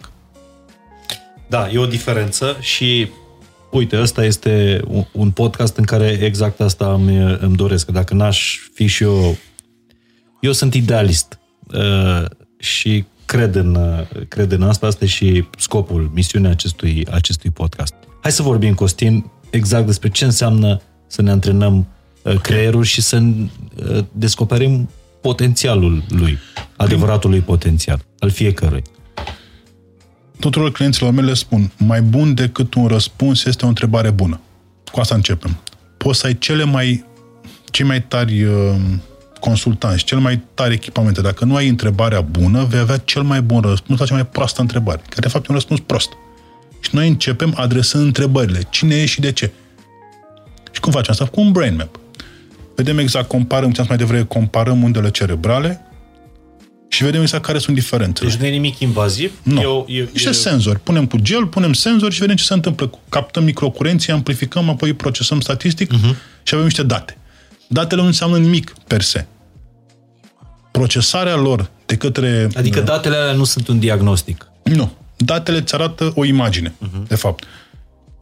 Secretul e să pui datele alea în context. Deci vine experiența, șapte că de cinci ani de zile tot învăț și discut și în fiecare vineri discut cu colegii din state, unde luăm fiecare brain up și îl analizăm ca să învăț. Câte scanuri de creier ai în momentul ăsta în bază de date? Peste o mie cinci sute. Și e mult. Adică suntem cam unul cel mai puternici centre din Europa acum. Și uh, facem și noi translația de la burete, că am tot acumulat, acumulat, acumulat, la sită. Adică să... Din informații generăm cunoaștere, care este cea mai importantă resursă. Și acum ăsta este un, un experiment. Imediat revin să-ți spun cum funcționează mai departe. Antrenamentul creierului. Antrenamentul. Noi facem mutarea asta acum, de, eu și echipa mea, din uh, experimentul Neuro Performance Enhancement Center, care a fost un experiment, către zona uh, de startup autentic. Ne schimbăm absolut tot și în curând o să lucrăm cu ei pe foarte mult de branding și începem să pentru că o să ieșim în Europa și pe aia în Statele Unite. Uh-huh. Patentăm foarte mult, inovăm foarte mult, avem un echipă de avocați foarte bună cu care patentăm pentru că am învățat foarte mult și funcționează. Încă nu știm tot ce se întâmplă, însă știm că funcționează multe dintre ele, știm ce nu funcționează. Uh-huh. Facem brain map-ul și acolo stau cu clientul, clienta și îi explic ce se întâmplă de fapt. Cine este persoana respectivă? Cum funcționează creierul ei, la nivel de conectivitate, cum comunică rețelele neuronale și la nivel de amplitudine. Zonele Broadband, care, cum sunt activate. Mai sunt încă vreo cincisprezece indicatori în spate, așa și cei mai importanți. Acum, așteaptă-te la cele mai tâmpite uh, întrebări. Uh, pentru că eu e un subiect despre care am mai citit, dar uh, e, e un subiect pe care nu știu aproape nimic. Ce se vede pe harta aia creierului? Se văd afecțiunile grave, se vede depresie, se, se, se văd bolile, um, traumele. Se vede cum s-a adaptat creierul astfel încât să poată să gestioneze evenimentele respective. Poți vezi cum dormi, cât de mult stai în deep. În deep sleep se întâmplă somnul profund. Cu asta începem, unu virgulă patru herți, delta. Uh-huh. Acolo vedem exact dacă minăția asta de creier execută un ciclu complet de curățarea așa numitelor deșeuri, elementele care nu mai sunt importante, ok? Care trebuie eliminate. Și... Adică cele mai importante procese de curățare a creierului se întâmplă în somn. Somnul profund. Somnul, somnul profund, profund, de fapt, este o stare comatoasă. Diferența între un pacient care e în stare de comă și unul care doarme în deep sleep e la care doarme în deep sleep se trezește. Este la fel. Și deep sleep somnul la profund, când urle pe lângă tine și nu se întâmplă nimic, nu, nu te trezești. Creierul are nevoie de asta, minim patru și minute pe noapte. De-aia am diferențe care mi-arată cât dorm. Este foarte important somnul profund. Îți dau un exemplu. Când te trezi dimineața și ești super, super energic, vrei să te duci, să faci, să mamă, înseamnă că ai stat în deep sleep. În momentul în care n-ai stat în deep sleep, creierul... Când amâni alarmă. Exact. Ce se întâmplă? Dacă n-ai stat, dacă n-ai făcut un ciclu complet, e curățare, cu ghilimele de rigoare, again, foarte grosier explicat, dar um, creierul ce face? Este o disfuncție foarte, foarte, foarte importantă și atunci aduce energie din alte zone ale creierului ca să poată să gestioneze disfuncția asta, văduvind zonele respective de energia necesară pentru a putea funcționa optim. De-aia nu mai ai energie pentru restul zilei. De-aia se spune că ai minte înceto- încețoșată, de-aia exact. N-ai energie în timpul zilei. Practic nu mai ai energie ca să funcționeze zonele respective. Deci cum pe un brain map vedem exact tu cum comunică. Da, cum vedem doarme asta. omul. Da, cum doarme omul. Întâi și întâi. Da, vedem și uh, dialogul interior, cum vorbește cu el, de fapt. Pe asta poți să-ți dai seama. Astea sunt, în urma experienței vin. Îți dai seama exact... Bănuiesc că nu de la prima no. scanare a creierului ți-ai dat seama, opa... Ăsta nu doarme bine. Ba da, din prim. Da? Da, asta da, putem să spunem. Funcție de cum sunt. Uite, o să vin la noi și ți arăt exact cum sunt. Sunt și clipuri pe YouTube care vedem. Sunt niște linii, albastre sau roșii. Când e albastru, e uh-huh. hipo mai puțin, când e roșie, e prea mult. Ideea e să fie între. E diagrama lui Gauss. Uh-huh. Prea mult și prea puțin. Trebuie să fie între. Și noi avem datele astea, care de fapt nu înseamnă nimic dacă nu sunt puse în context de către un terapeut. Vedem datele acestea, le procesăm, le punem în context, vedem exact ce se întâmplă și apoi începe dansul. Adică, împreună cu colegii din state, dezvoltăm un protocol de antrenament personalizat pe baza informațiilor colectate. Brain Map-ul are funcția de colectare a informațiilor pentru dezvoltarea protocolului de antrenament neuronal personalizat. Nu e diagnostic, nu e nimic. Pur și simplu colectăm datele. Pe noi nu ne interesează disfuncția. Nu ne interesează diagnosticul. Că poate să-i spună o etichetă în orice fel. Pe noi înțează disfuncția, ce anume se întâmplă acolo. Și aia începem să o eliminăm. Învățăm creierul cum să o elimine. Okay? Cum facem asta? Dar păi... cât de accurate sunt datele astea pe care le, le arată un, o scanare a creierului? Noi avem acces la patru baze de date internaționale, adică datele de la mai sunt, multe centre. Exact. De la mai multe baze de date internaționale și softul asta face, compară. Și le arăt clienților, stăm și discutăm și le arăt exact care sunt disfuncțiile. Foarte important, nu toate diferențele sunt disfuncții. De exemplu, am avut preoți, călugări, pe care cărora le-am pus casca. Uh-huh. Și ei aveau, de exemplu, erau foarte uh, hiperactivați pe teta. Teta este zona de relaxare pasivă, când se roagă, când meditează. Acolo era o diferență, nu era o disfuncție, de fapt. De altfel, nu mai știu, mi se pare că în cartea lui Jay Shetty, Gândește ca un călugăr, se povestește despre, în ghilimele, cel mai fericit om din lume a fost un călugăr, căruia i s-a făcut un astfel de brain scan și era creierul, cum ai spus tu mai devreme, cel mai, cel mai relaxat. Depinde în ce context. Era cel mai relaxat, cel mai... Uh, e o carte a lui Sam Harris, Awaken, care spune mm-hmm. acolo uh, ce înseamnă, de fapt, uh, un creier optim. Și uh, călugărul respectiv, stătea în meditație, era foarte încăpat, era, înce- în, înțelegea să-și controleze gândurile, de fapt. Exact. Asta e, asta e secretul, de fapt. Noi nu suntem gândurile noastre. Basically. Am dat și o seama de asta, începând să meditez și mi-am dat seama că gândurile care au în cap meu nu sunt ale. De exemplu, în alfa, în opt doisprezece herți, care este zona de relaxare activă. Când stăm, și, de exemplu, când stai și mă asculți pe mine, acum. Creierul tău colectează, procesează și utilizează informație. Dacă e albastru hipoactiv, nu prea e ok, că intră pe o ureche, este pe cealaltă. Nu faci sens. Dacă e hiper, e prea roșu, ai vreo patru adulți care urlă în capul tău. Ghilimele de rigoare. E o petrecere. Nu poți fi prezent. Okay? Dacă ești hiperactivat pe teta, înseamnă că nu ești prezent și mai rupe așa, din, mai pleci, te trezești că ăsta e unde sunt eu. Hai să revin în discuție. E interesant de notat și asta, că e un episod în care, cu siguranță, după care o să se ia multe notițe și chiar și în timpul lui, gânduri, gândurile noastre nu suntem noi, sunt doar vizitatorii noștri. Exact. Bun. Hai să ne întoarcem la... Uh, antrenament. La okay. Antrenamentul deci avem... Am creat neuronal. Protocolul de antrenament. În fiecare vineri stau colegii mei din state și luăm, bazăm antrenamentul pe trei mari piloni. unu.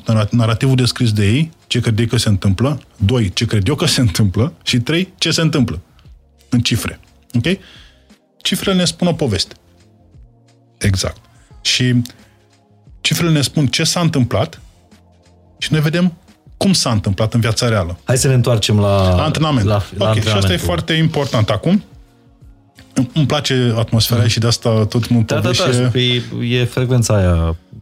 Exact, și chiar... Tu ai zis-o, am uitat-o. Care? Păi nu știu, ai zis de o frecvență... Alfa, în care alpha. Noi comunicăm Așa. Foarte mult. După aia luăm și pe beta, că noi suntem mai mult în beta decât în alfa, că nu stăm și ascultăm. Ah, okay. Comunicăm foarte mult. E un... Sunt ca viteză de la mașină. Uh-huh. Ok? După aia, aici vine partea foarte interesantă, că degeaba vezi ce se întâmplă dacă nu știi cum să influențezi sau să ajuți creierul să se uh-huh. optimizeze singur. Cim. Uh, pro... Conceptul de bază pe care se fundamentează antrenatul neuronal este neuroplasticitatea, care se bazează pe trei mari elemente. Neurogenesis, crearea unui neuron, care se poate face la orice vârstă, și avem exemple multiple, unele documentate foarte bine, da, și cu oia din Cabbies din Londra, la fel. Și-au crescut o anumită zonă din creier, interesant, cum se poate face. Au făcut-o, deci neurogenesis, crearea unui neuron, orice vârstă, mielinizarea tece, adică neuron mai rapizi, și crearea unei rețele neuronale. Asta. Carl Gustav Jung, părintele psihologiei analice, a spus în felul următor. Sunt trei mari modalități prin care noi comunicăm cu subconștientul. Imaginație, simbolistică și vis. Noi folosim la centru imaginația și simbolistica, iar tu acasă visul. Aha. Okay? Pentru antrenamentul ăsta exact. Neuronal. Ăsta este vârful icebergului. Ce se întâmplă încolo? Mai avem și... Soția mea este un arhitect foarte, foarte bun și a realizat tot conceptul ăsta și totul unitar și absolut uluitor. Și când vine clientul, noi îi învățăm creierul, prin imaginație simbolistică, folosind un joc special, cum să creeze noi rețele neuronale folosind cei trei piloni de mai devreme. Noi neuroni mai rapizi care creează noi rețele neuronale. Exemplul pe care îl dau și cum se întâmplă practica asta. E un joc pe calculator, tu stai cu casca pe cap și trebuie să controlezi o mașină de curse cu puterea minții. Cum se întâmplă fără asta? Joystick. Fără nimic. Pur și simplu te gândești. Uh-huh. Nu te gândești fă stânga, fă dreapta, că e doar sumată senzorii motor cortex. Noi antrenăm tot creierul, doar o anumită zonă. Și, de fapt, în momentele respective, tu începi să comunici pe limba creierului tău. Mi-a zis o doamnă foarte, foarte tare, cum vreo doi ani, mi-a zis, bă, Dămășarule, m-am prins ce faci tu aici. Venea că știința a fost foarte ok, că tu aranjezi neuronii cu sufletul. Și am zis, da, dacă îmi permite tu să folosesc expresia asta. Asta facem noi, pentru că este o legătură foarte puternică. Am avut un client zilele trecute foarte dogmatic. Foarte, foarte dogmatic. Și mi-a pus cele mai interesante întrebări. Uh-huh. Am stat, cred că vreo două ore cu dânsul de vorbă. De fiecare dată când venea, stăteam cu zervă și îmi punea niște întrebări extraordinar de aplicate. Și la copii e foarte simplu să se antreneze. Indiferent cât de puternic sunt în spectrul autist sau A D H D sau alte probleme sau traume sau abuze sau... le pui jocul și se joacă. La adulți e mai greu. Adulții se aduce se... în modul ăsta de exact, joacă. Exact, ludic, spiritul ludic. Pentru că adulții au foarte multe filtre deja Sunt instalate. Condiționați, uh-huh. basically. Sunt condiționați. Și secretul este, the trick is, să înveți să nu mai fie atât de condiționați. Să înveți să se joace, de fapt. Creierul este minunat, se dezvoltă foarte frumos când se joacă. Și atunci, noi asta încercăm să facem. Și reușim, de cele mai multe ori, unde nu putem să ajutăm, știu că m-ai întrebat și trebuie să spun asta, că mai sunt clienți care nu putem să lucrăm, nu putem să spun totul lumea, unde dinamica în familie nu ne ajută. De ce? La majoritatea copiilor, după ce se antrenează câteva ședințe, trei patru ședințe, încep să înțeleagă mai bine ce se întâmplă, sunt mai prezenți. Noi antrenăm capacitatea creierului de a putea percepe contextele, de a vedea ce se întâmplă. Contextul awareness, deci conștientizarea contextului. De ce la momentul asta folosim. Și, la început, și uh, depinde cum, ați ascultat că am cu cei din Statele Unite, cum facem asta. Și copiii, literalmente, încep să fie mai prezenți, încep să vadă ce se întâmplă în jurul lor, dar poate să fie o problemă. Că dacă acasă tatăl o bate pe mama sau mama o bate pe tatăl, asta o face și copilul. Copilul face ce vede. După ce l-antrenăm, devine mult mai permeabil creierul lui. Mult mai, și la adulți și la copii. Și copiii imit, metism, imit foarte, imită foarte, foarte bine. După ce antrenăm, înțeleg mult mai multe chestii care treceau pe lângă ei și bune și rele, le văd, imită și atunci este o responsabilitate mai mare pe părinți să aibă grijă ce fac, cum își educă copiii. Și le spun întotdeauna, secretul recuperării copiilor stă în părinți. Uh-huh. Și ieri glumeam cu niște clienți un... Bun, aici vorbim despre... Uh... nu știu câtă lume știe, că la tine la, la centru vin foarte mulți copii cu uh, etichetați, spui, ca să nu zic diagnosticați, cu autism, sindromul Down. Sindromul Down este un spectru cu autism. Aici la A D H D e un pic mai complicat, pentru că sub umbrela asta de spectru de autism se aruncă foarte multe diagnostice. Flutură din mâini, autism. Nu, nu face eye contact, autism. Sunt, cu siguranță, teste care dovedesc însă autismul este o umbrelă imensă. Imensă. Prin acum au început să venim în ce în ce mai mult și adulți, foarte mult cu depresie, anxietate și um, chiar ieri râdeam cu o familie că a venit întâi tânărul de douăzeci și trei de ani, i-a plăcut super mult și a adus și părinții. Și le-am spus că secretul recuperării părinților stă în copii. I-au adus. Dar interesant ceea ce, ceea ce spui, că uh, sunt cazuri de copii cu autism care au făcut progrese uh, foarte mari. Da. De altfel, în autism e vorba despre muncă zilnică, susținută, orice întrerupere a terapiei înseamnă retrogradare. Perderea chițul, dar noi dăm un boost. De fapt, ce facem noi este ca și cum, scuzați-mi expresia, turnăm aditivi în benzină. Crește cifra octanică, motorii mai puternici, dar părinții ghidează sau terapeuții. Uh-huh. Noi suntem un boost pentru celelalte terapii, un, terapii, un catalizator. Okay. Recuperăm foarte mult timp. Foarte mult timp. Și uh, astfel încât terapeuții și părinții se pot lucra mult mai rapid copiii. Okay? Pentru că ei devin mult mai, creierul devine mai permeabil, învață mult mai multe, vede mult mai multe și se controlează mult mai bine și atunci evoluția terapiilor este foarte rapidă. Da, tu îmi spuneai că pentru a se face un copil bine, esențial nu este, e, e, întâi este să se facă părintele bine. Da. Vreau să vorbim puțin despre da. asta. Vin foarte mulți părinți la noi care spun, mamele de obicei, o să fiu bine când o să fie Matei bine. Și atunci spun, din păcate nu funcționează așa. De cele mai multe ori este o relație telepatică aproape între copil și mamă. Poți să pui câte terapii vrei tu în copil. Că avem copii care vin opt ore pe zi terapie și la un moment dat spune, bă, nu e corporatist, lăsați-l să se și relaxeze un pic. În fie, avem copii care vin șase zile pe săptămână terapie, câte opt ore. Și nu, dar când mai are timp să fie copil? Și ne spunem felul le dăm și niște device-uri părinților pentru acasă, astfel încât să lucrăm cu toți.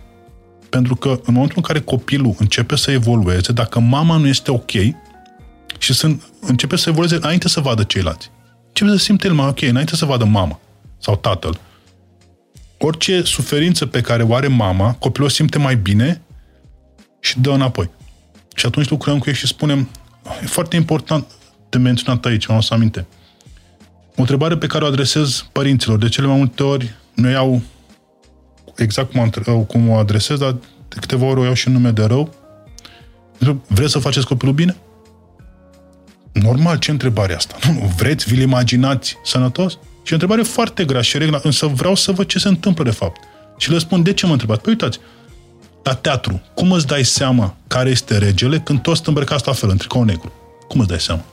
Răspunsul este după cum se comportă ceilalți față de rege. Dacă tu te comporți față de copilul tău ca un copil cu probleme majore și nu știu niciodată, asta va prelua și asta va fi.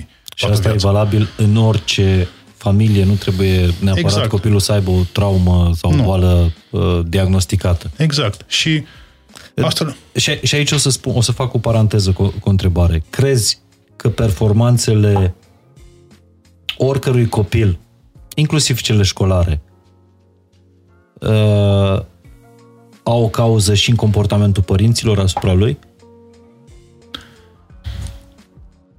Știi că no- noi am fost învățați, băi, are I Q atâta, poate să fie de premiu doi, sau poate să fie de mențiune, sau poate să fie așa, să treacă clasa. Eu nu sunt de acord cu I Q personal. Păi nu, eu spuneam... I Q-ul este pur și simplu capacitatea de a putea răspunde la niște întrebări punctuale dintr-un test.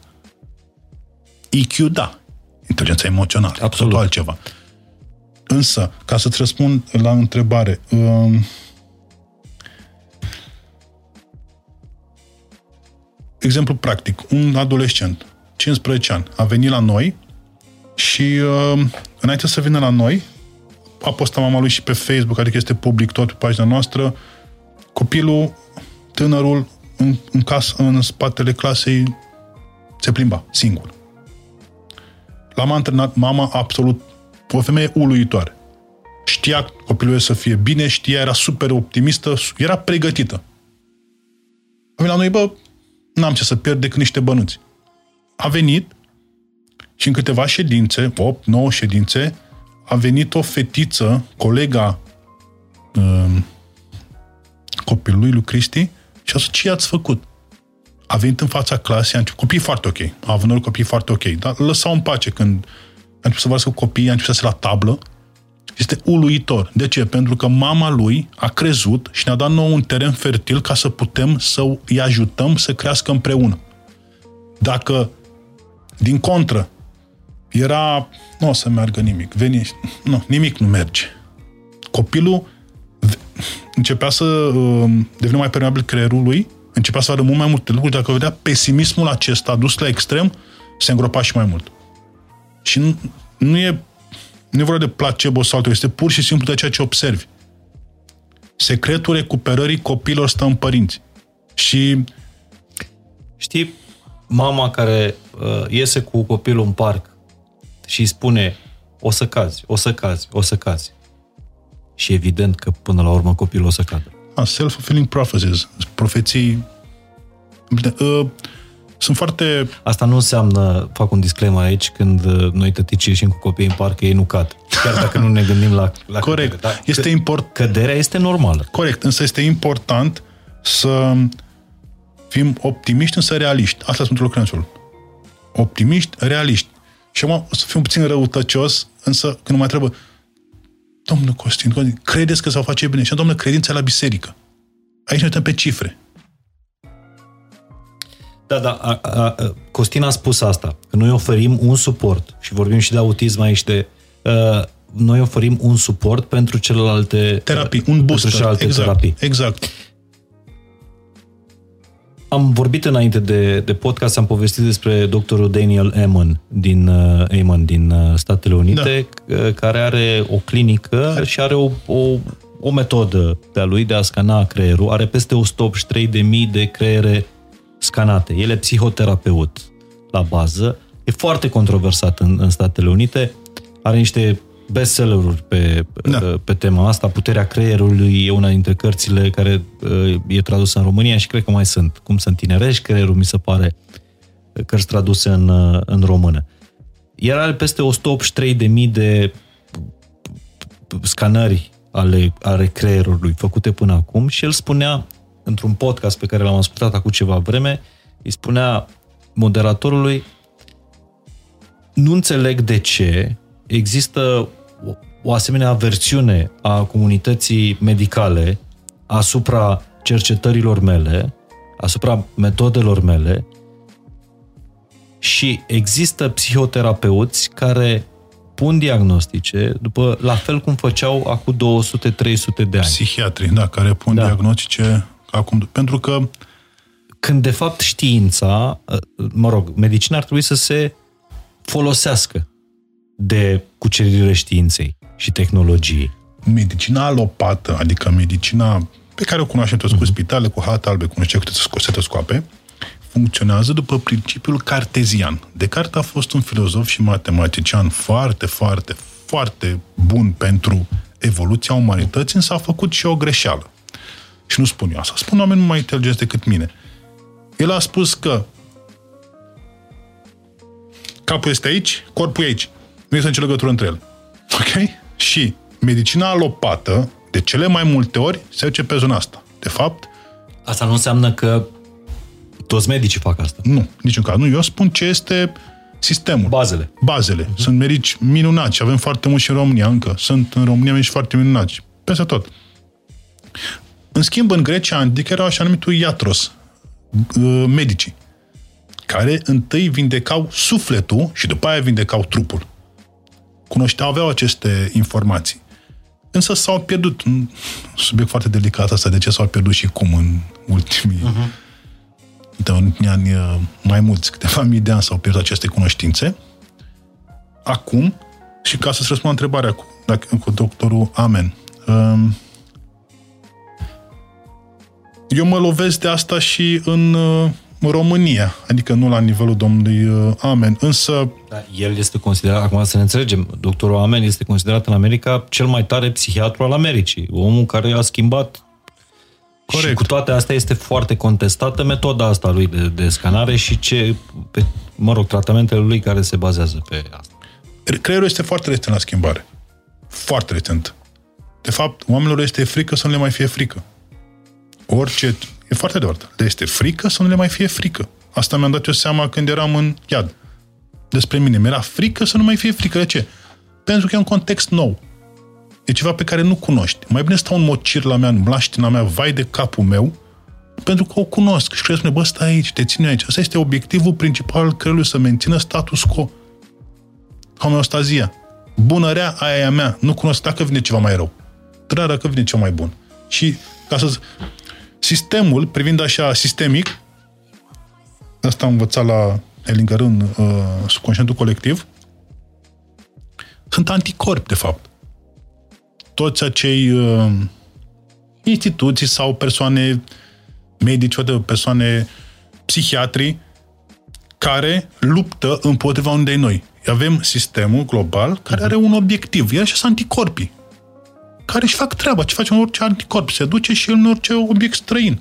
Corect? Așa e și nașterea, de fapt. Nașterea, cum mi-a explicat un medic ginecolog acum mulți ani, stăteam la o poveste, un pahar cu el și cu mai mulți prieteni și am spus, nu știam chestia asta. Fătul este protejat cele nouă luni, ca să nu fie descoperit, pentru că este un obiect străin. Și când, aproape de naștere, la fel, grosier explicat, cât am înțeles și eu, nu mai protejează creierul fătul și este expulzat, pentru că e un corp străin. Ok? Amen și alții ca el aduc noi tehnologii, noi moduri de a vedea lucrurile, însă reprezintă un nou status quo. Și noi suntem foarte rezistenți, ca și comunitate, ca și societate, foarte rezistenți la schimbare. Și avem anticorpi, care nu știu de ce, dar o misiune. Nu știu de ce sunt. Ei nu știu, de fapt, de ce statele porniți. Lăsăm la o parte uh, speculațiile financiare și alte chestii de genul ăsta. Ei nu știu ce sunt statele porniți, dar bun, în interiorul lor...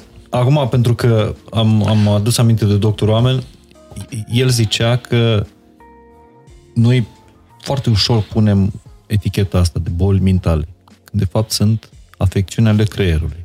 Manifestări, cum am spus și mai devreme, spectrul de manifestare a creierului uman.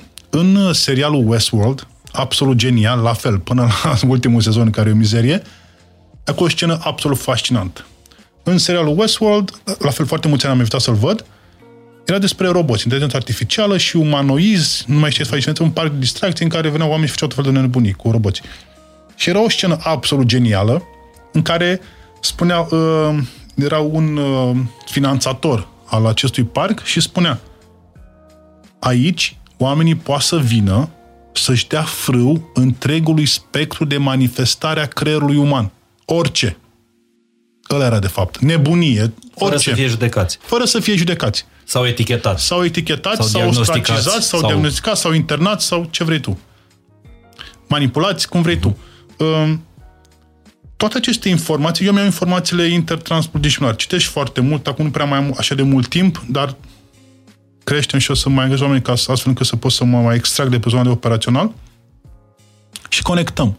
E o carte foarte, foarte bună pe care o recomand. Se numește Where the Good Ideas Come. De unde vin ideile bune? Steven Johnson. E destul de veche, dar e genial. De unde vin ideile bune? Una din cele mai tari cărți pe care le-am citit. Pe managementul inovației. Absolut genială. Și acolo spune exact cum poți să faci practic să-ți vină idei.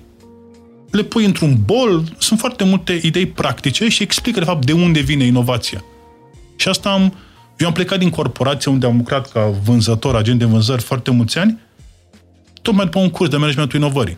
Pentru că mi-am... ți-ai dat seama că acolo nu poate să-ți vină da, idei. Nu. Și am avut o idee foarte bună, mi-am luat-o big time, că am pierdut toți banii, după ce am plecat din corporație, că m-am asociat cu un... cu cineva. Dar uite, și... asta e genul de eșec care dezvoltă... Depresia, da, clar. Și anxietatele dezvoltă de numai și de tine. A, tu ai...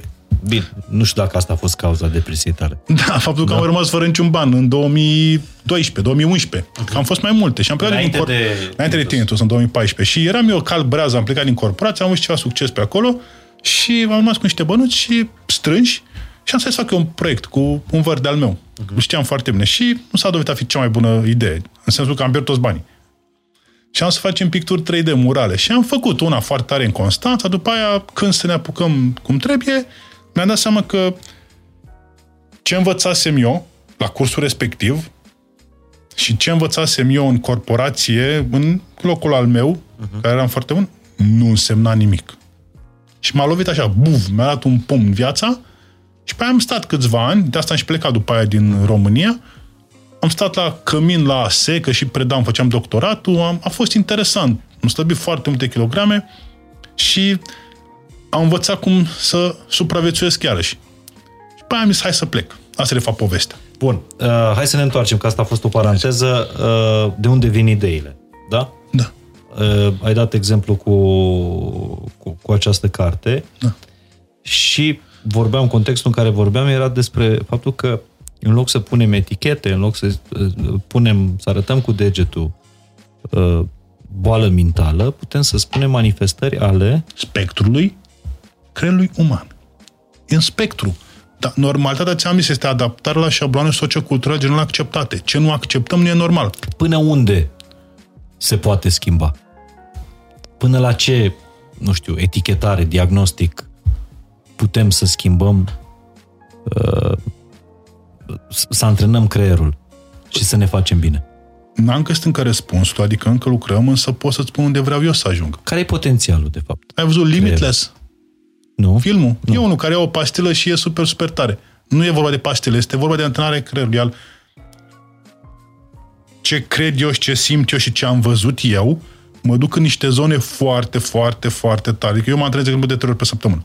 Și fac niște experimente pe mine acum. Te antrenezi... Uh, neuronal, da, cu asta. Neuronal. Ca să poți să fac fața la ce vine și na, foarte multe cazuri, foarte grele, foarte mulți clienți.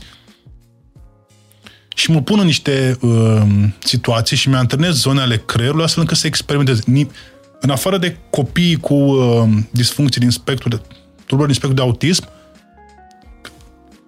le-am încercat cam pe toate. Ce ofer clienților mei adulți. Tot. Niciodată, dar absolut niciodată la pacienții, clienții, pardon, adulți, nu am implementat un protocol pe care să nu-l fi experimentat pe mine înainte. Toate, cu marjele aferente, bineînțeles, disfuncțiile respective. Te, să te întreb dacă e vreun pericol în ședințele astea de, de antrenament. Să renunț la relațiile toxice. Și am pericol. E un pericol. E un pericol, mare. Da. Pentru că la un moment dat îți dai seama că, de fapt, ce te înconjoară, poveștile pe care ți le spuneai erau niște minciuni. Și atunci e o problemă. De ce? E confortabil. În momentul în care îți dai seama că relația în care ești de cincisprezece ani nu e tocmai ok și de fapt acolo este o problemă foarte nasoală, dar tu ai și doi copii, e o problemă. Ce faci? Ai conștientizat. Vezi, trebuie să faci ceva. Știi că trebuie să faci ceva. O să faci? Efecte adverse nu sunt, pentru că este o metodă non-invazivă.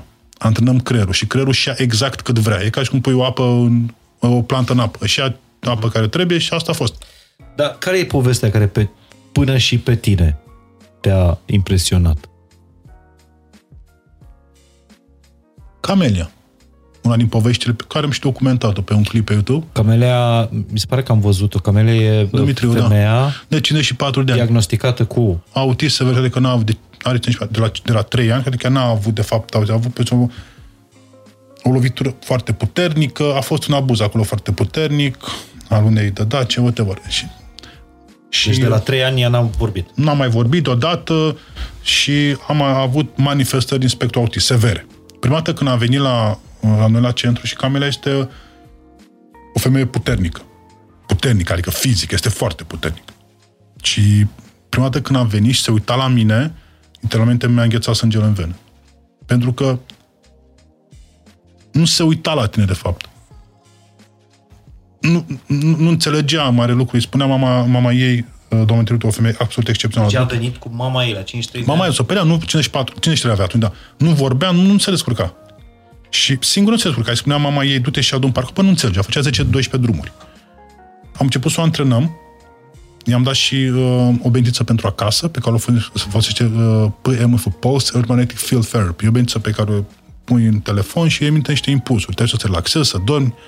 Plus, uh, te ducea cu infraroșu care activează o proteină din mitocondrie. Mitocondria fiind fabrica de energie a celulei neuronale. Acum câțiva ani s-a, de- s-a descoperit că mitocondria, care este fabrica de energie a celulei neuronale, poate fi activată cu infraroșii, cu proteină de acolo. Niște, meca- niște procese chimice, electrochimice, pot fi activate. Și în boli neo- de- neurodegenerative, the Holy Grail, adică e foarte, foarte, foarte puternic. Am pus și casca respectivă, o casca care se pune cap, iar și în clipuri, o cască albă se pune pe cap și activează o lumină pe anumite frecvențe pe care noi le setăm. Și dup- după câteva ședințe, mama ea a văzut o schimbare. Adică, dau un exemplu practic. I-a spus, Camila, du-te și adu un parc cu apă. Înainte nu înțelegea, făcea de ce drumul? Nu, nu, exact, nu, nu, fă, nu făcea asta. Acum s-a dus, a luat o cană, a deschis apa rece, a pus cana, înainte să se umple cana, a oprit și i-a adus apă mamei. Este un proces foarte complex. Foarte complex. Pe care ea l-a făcut. Care dărâmă o grămadă de mituri, inclusiv faptul că de la o anumită vârstă... De aici a pornit cre... povestea cu clipul. Pentru că într-o zi a venit doamna Dimitriu la antrenament și venise de la gară până la noi cu taxiul.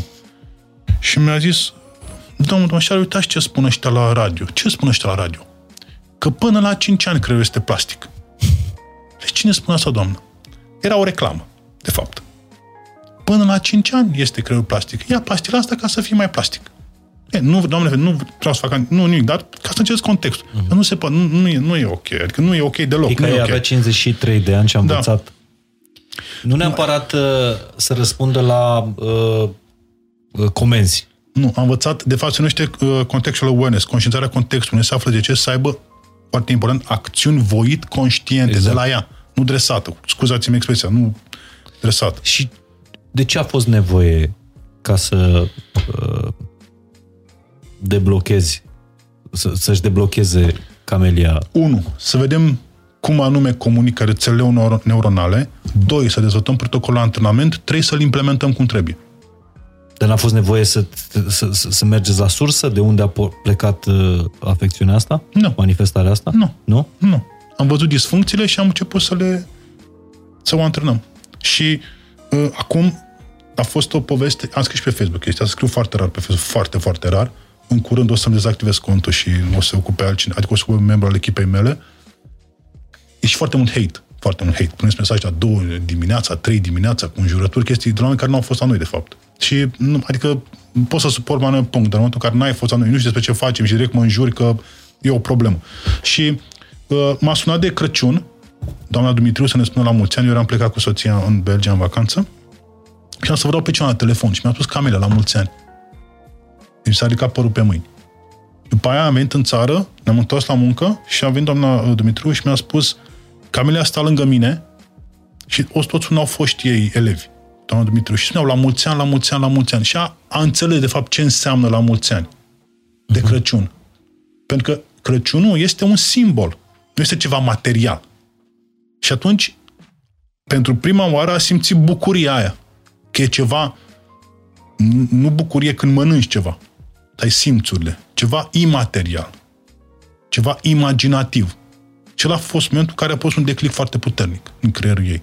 A simțit, cu gândul de oare, a văzut ceva ce nu era acolo. Costin, e impresionantă povestea asta și cu siguranță nu este, nu, nu este singura. Deci, până acum am înțeles, contează foarte mult și celelalte terapii. Cu siguranță, da. Contează foarte mult și primordial relația pe care cei apropiați o au cu tine, atenția și dorința lor. Dragoste. Drago- dragoste. Dragoste. Că nu venea cuvântul. De unde vin... Uh... Nu, înainte de asta vreau să te întreb. Apropo de, de performanță. Ce da. blochează performanța, performanța creierului nostru cel mai mult? Și mă gândeam aici la copii, la performanțe școlare. Apoi, de ce unii dintre noi suntem, nu știu, mai performanți după modelul societății în ceea ce facem și alții mai puțin performanți? Unul la mână, în depinde... condiții în care potențialul este același. Unul la mână, depinde ce scală de valori folosești. Foarte important. Nu putem să fim toți buni la ceva. Absolut. Fiecare este bun pe ceva. Uh-huh. Noi ce le spunem clienților și copii și adulți este că vin la noi ca să-și identifice superputerea și să o gestioneze, să o folosească cum trebuie. Toți avem o superputere. Datorită sau din cauza, pardon, din cauza unui sistem deficitar, corupt, whatever, ni se taie aripile, de fapt. Bun, și, și care sunt principalele bariere, baraje? Uh... Dăm un exemplu practic. Ca să vorbim pe exemplu practic. Adică un copil, ce vârstă, ce nu poate să facă. Pentru că așa sunt foarte, foarte multe variabile. Miliarde de variabile care pot intra în joc. A copii, da, dacă vrei, copiii care nu sunt atenți la școală, spre exemplu. Păi, ok, dacă tu stai șase ore pe telefon, cu tot respectul cuvenit, acolo ce faci? Dai, dai, swipe, swipe, swipe, swipe. Acolo este attention span, care scade. Noi, de fapt, plătim prețul pentru platformele social media uh-huh. și tot felul de altele interacțiuni sociale, online, prin atenția noastră, de fapt. Ok? Și atunci creierul crește, crezând că așa este important. trei secunde dai. trei secunde dai. Te uiți la un clip cinci secunde. Pe la școală, chiar e un clip foarte tare, spuneam studenților mei, nu am mai găsit în perioadă, cu uh, o fetiță care s-a la școală în prima zi, s-a la tablă și i-a dat uh, învățătoarea, a dat o bucată de cretă. Fetița a luat-o, a râs, a aruncat-o pe jos, s-a dus la tablă și dădea cu mâna așa pe tabla neagră, ca să vină imaginile. Aia suntem. Mai e ceva.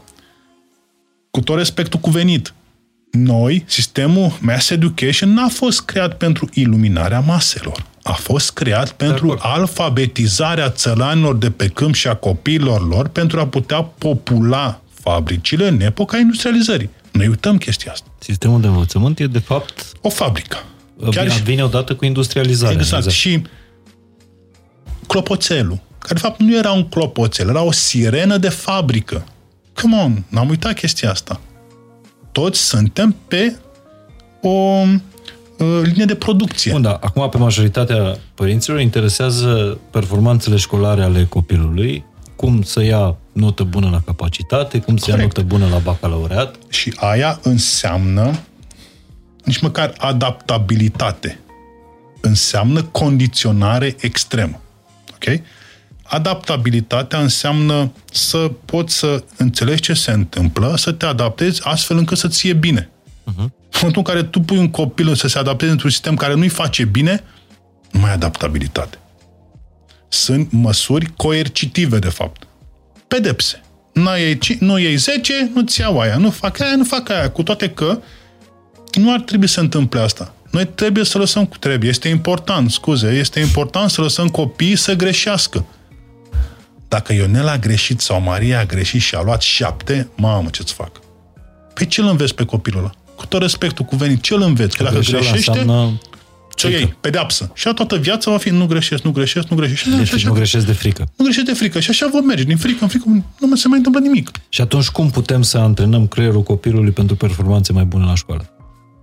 Dacă să creștem nu... capacitatea de colectare, procesare și utilizare a informațiilor, astfel încât să înțeleagă mai bine contextul awareness, ce se întâmplă în contextul respectiv, să poată, împreună cu părinții, să înceapă să descopere noi modalități prin care poate explora mediul înconjurător, lăsând la o parte telefonul, gen puzzle-uri, jocuri, interacțiuni sociale cu alți copii, activități extracurriculare, astfel încât să folosească tot creierul, toate zonele.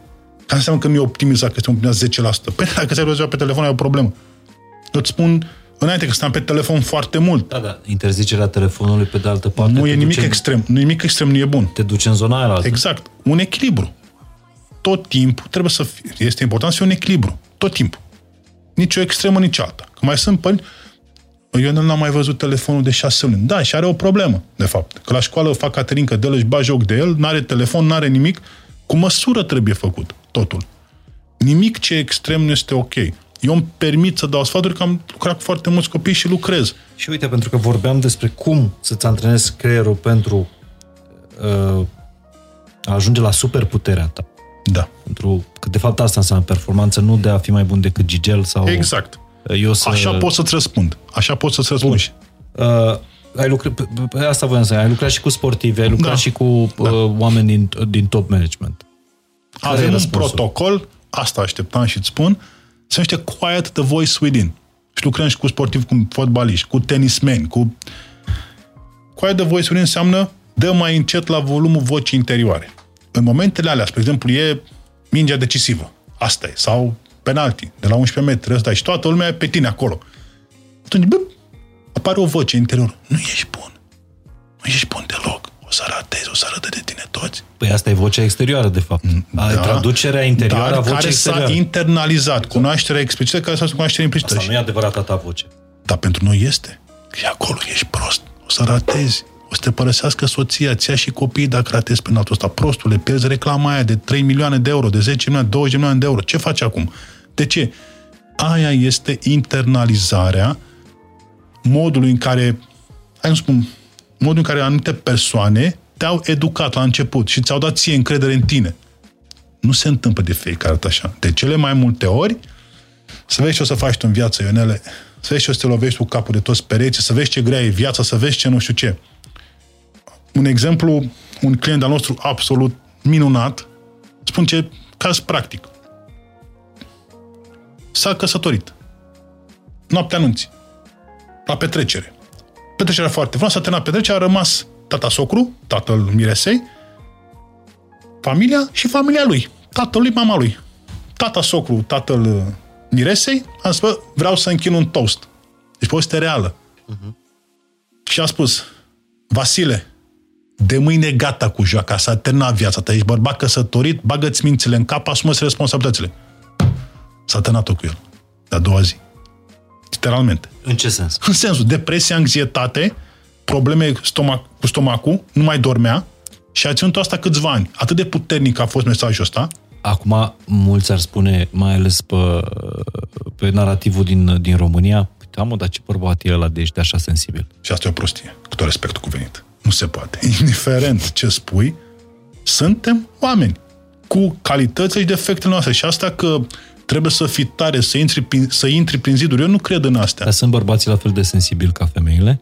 Sau există vreo diferență? Apropo de sensibilități, între ghilimele. O diferență pe care o cunosc eu la nivel neurologic și pot să-ți explic este corpus callosum. Este mănânchiul de ligamente care leagă cele două emisfere. La femeie e mai gros. Asta le dă femeilor un avantaj competitiv. Ce înseamnă? Au intuiția feminină, schimbă mult mai mult informație. Le merge mult mai minte repede. Uh-huh. Mai, mai repede mintea. În anumite contexte. Văd mult mai multe lucruri. Ok? Dar dă și predispoziție la migrene, așa că nu e... Uh-huh. Dar asta este una, o diferență, am zis competitiv. Însă, în altă parte, n-aș băga mâna în foc, că sunt foarte mari diferențe. Asta este o cutumă culturală, că bărbații cu ghilimele nu plânge și că bărbații uh-huh. e puternic și că intră prin ziduri. Asta e pe patriarhat, de fapt. Bărbatul, e o carte foarte tare pe care o recomand tuturor, se numește King Warrior Magician Lover. Este despre bărbați și de ce suntem noi așa cum suntem. De fapt, pentru că nu mai avem în zilele noastre un ritual de trecere, de maturizare, de inițiere. Nu mai avem. De-aia avem politicieni, directori generali, antrenori de ce vrei tu, copii, adolescenți. Pis în context, un american. Imediat m-am observat, sunt mai bun. Un om matur, un bărbat matur, protejează familia, protejează pe cei din jur, își controlează emoțiile, se cunoaște pe el, își acceptă emoțiile, învață din ele și merge mai departe.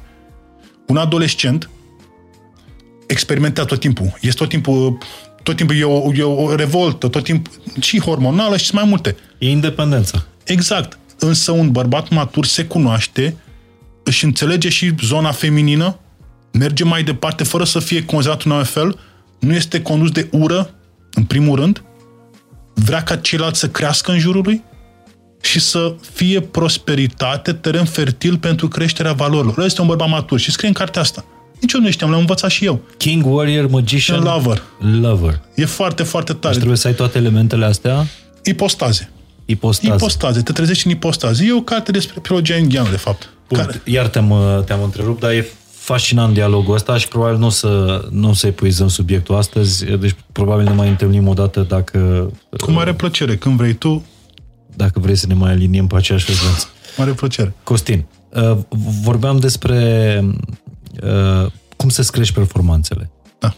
Prin antrenament neuronal. Intuiția, foarte important, astfel încât intuiția este un depozitar al experiențelor tale. Intuiția Este un proces heuristic, adică o scurtătură mentală. Uh-huh. Astfel, băi, nu mai trebuie să iei de la A, B, C, D, A, Z, direct. Te-ai teleportat. Știi deja ce ai de făcut. Deci, intuiția, de fapt, este să dai glas vocii tale interioare. Și da și nu. Cele autentice. Cele autentice, însă, rezoluțiilor sale. Adică distilarea tuturor întrebărilor și trimiterea răspunsurilor direct. Asta este vocea interioară. Că vocea interioară poate să fie și una agresivă, cum e în uh, Quiet the Voice Within, care poate să spună... Da, dar am stabilit că nu-i vocea ta interioară autentică. Este și cum faci diferența între ele? Păi asta, asta te întreb eu pe tine. Asta e problema. Cum faci diferența? Cum spunea Sam Harris, cu gândurile. Că de fapt poate e gând, poate nu e vocea interioară. Poate sunt niște gânduri care se întrec. Poate e mama ta care n-a avut grijă de tine și te-a părăsit când erai mic, sau tatăl tău care a fost un alcoolic.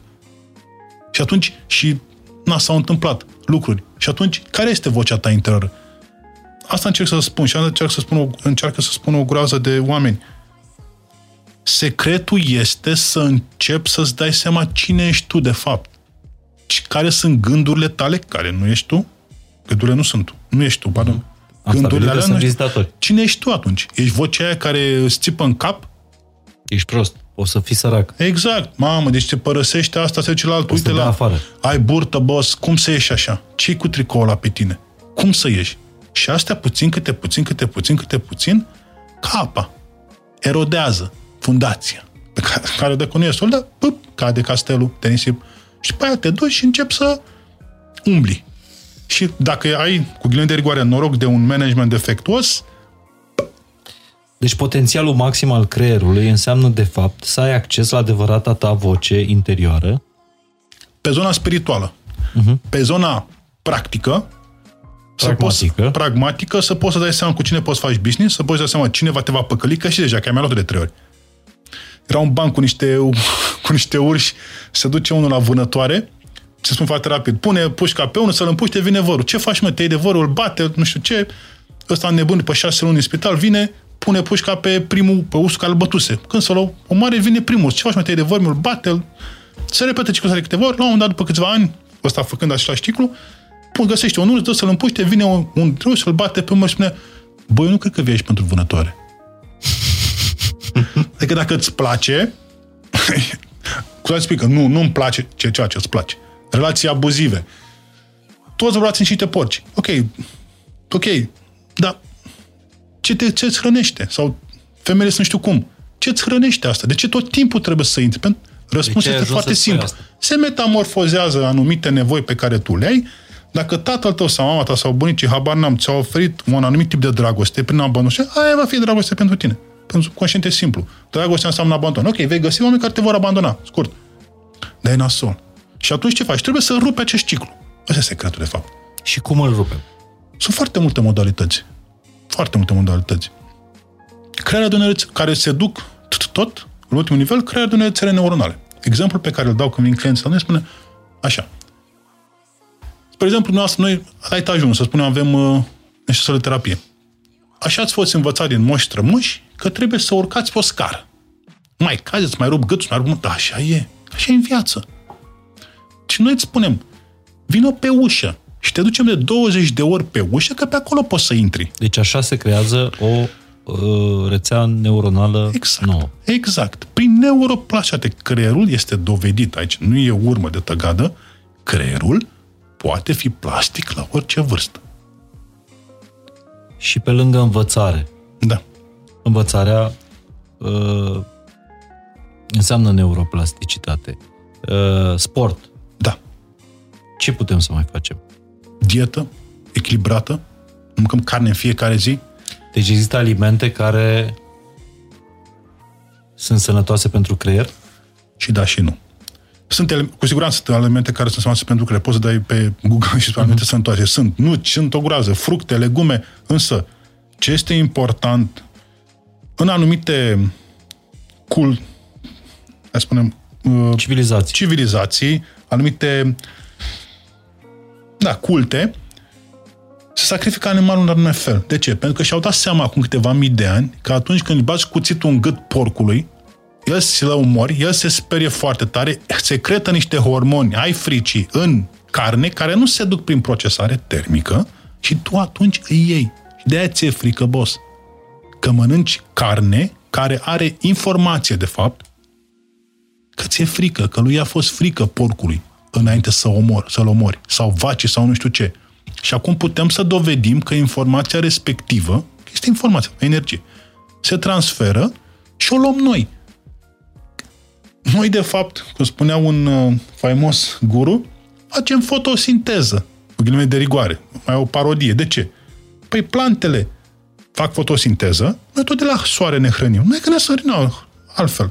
Plantele captează lumina solară, fac fotosinteză, animalele mănâncă plantele, noi mâncăm plante și animale. Tot de la soare ne hrănim, numai că altfel. Totul se transmite. Este informație. Noi suntem toți într-un câmp de informație. Și putem să dovedim acum științific, în mare, toate aceste lucruri. Da, dar cu toate astea, creierul nu este un computer.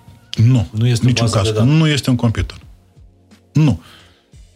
Încă nu se știe ce este conștiința, de fapt. Asta am avut o discuție absolut fascinantă cu un client despre conștiință, creier, cine anume ghidează. Și nu înțelegea cum trebuie să se joace. Nu înțelegea. Atât de condiționat, de dogmatic era, încât nu înțelegea. Nu-i permitea creierul să se modifice.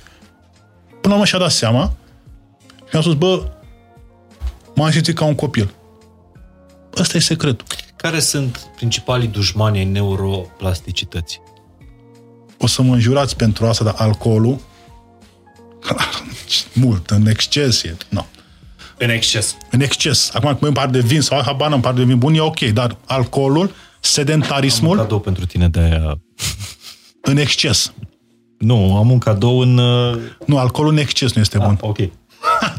um, gândurile... Sedentarism. Sedentarismul. Alcool în exces.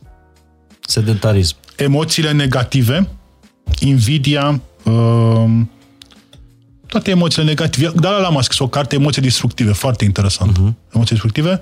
Um, ce ar mai fi? Abuzul, uh-huh, de toate felurile. Și... Um, colac peste pupăză, lipsa dragostei de sine. Chiar și Iisus a spus că iubește-ți aproapele ca pe tine însuți. Pe dacă nu te iubești pe tine, cum să iubești pe ceilalți? Asta e secretul. Te iubești pe tine. Te iubești pe tine nu înseamnă să-ți iei ultimul model de range sau de nu știu ce, alb sau habar n-am ce, sau avioane sau nu știu ce, ci pur și simplu să ai grijă de tine. Știi care este luxul astăzi? Luxul, și o să fie din ce în ce mai chestia asta. Cum era un client când a venit la mine, un client foarte, foarte ok, business-uri foarte puternic, și mi-a zis, bă, Costine, la, după câteva ședințe, am stat pe bancă, în parc, stăteam, am închis telefon și am stat cu mine. M-am uitat așa și eram fericit. Dacă se uita cineva la mine, spunea că sunt nebun. Dar eram fericit. N-am mai făcut chestia asta de foarte mult timp. Am stat cu mine, liniștit. Mi-am închis telefonul, nu mai știa unde sunt, n-am, sunt ok. Am stat așa și m-am bucurat. M-am bucurat de mine, am stat, toată viitoare mă duc, citești o carte. Da, te am și vorbit în podcastul ăsta în nenumărate episoade, cu nenumărați invitați. De ce? Pauzele astea, micropauzele pe care uh, să ți le iei, inclusiv în mijlocul furtunii, inclusiv în mijlocul zilei, sunt, uh, sunt aur. Da, sunt. N-am vorbit despre stres, n-am vorbit despre burnout uh, și cum afectează asta, uh, cum încețo- încețoșează procesele Cu mare plăcere, neuronale. Vorbim când vrei. Uh, o să ne mai vedem o dată. Dar pe final, aș vrea să te întreb din o mie cinci sute de creiere cât ai scris, da, până acum. Care e lecția cea mai importantă pe care ai învățat-o tu despre creier? Având o mie cinci sute de hărți ale creierelor. Creierul este superputerea ta. Asta e. Restul sunt povești. Este o superputere pe care, prin diferite metode, în diferite circumstanțe și ipoteze, nu știu că la noi, cu gurași de locuri, poți să găsești cheia pentru identificarea, gestionarea și utilizarea superputerii tale. De ce? Pentru a-ți crește calitatea vieții. Când tu ești fericit și ceilalți din jurul tău sunt fericiți. Eu n-am văzut om fericit care să facă rău. Oamenii răi, și sunt oameni răi pe lumea asta, și am văzut o groază care au abuzat copii și au chestii uluitoare, pe interior sunt morți. nu sunt fericit. Un om fericit niciodată nu se facă rău. Iar un om fericit este un om care se acceptă pe el, care are un creier funcțional și, cum spune Harris... Sam Harris, nu? Da, Sam Harris. Exceptionally healthy. Incredibil de sănătos. Adică nu înseamnă că nu se întâmplă nimic rău, ci în momentul în care se întâmplă ceva rău, că nu e totul zen, accepti și crești. Înveți de acolo și mergi mai departe. Nu se oprește acolo viața. Cu toate că ți se pare că se întâmplă asta.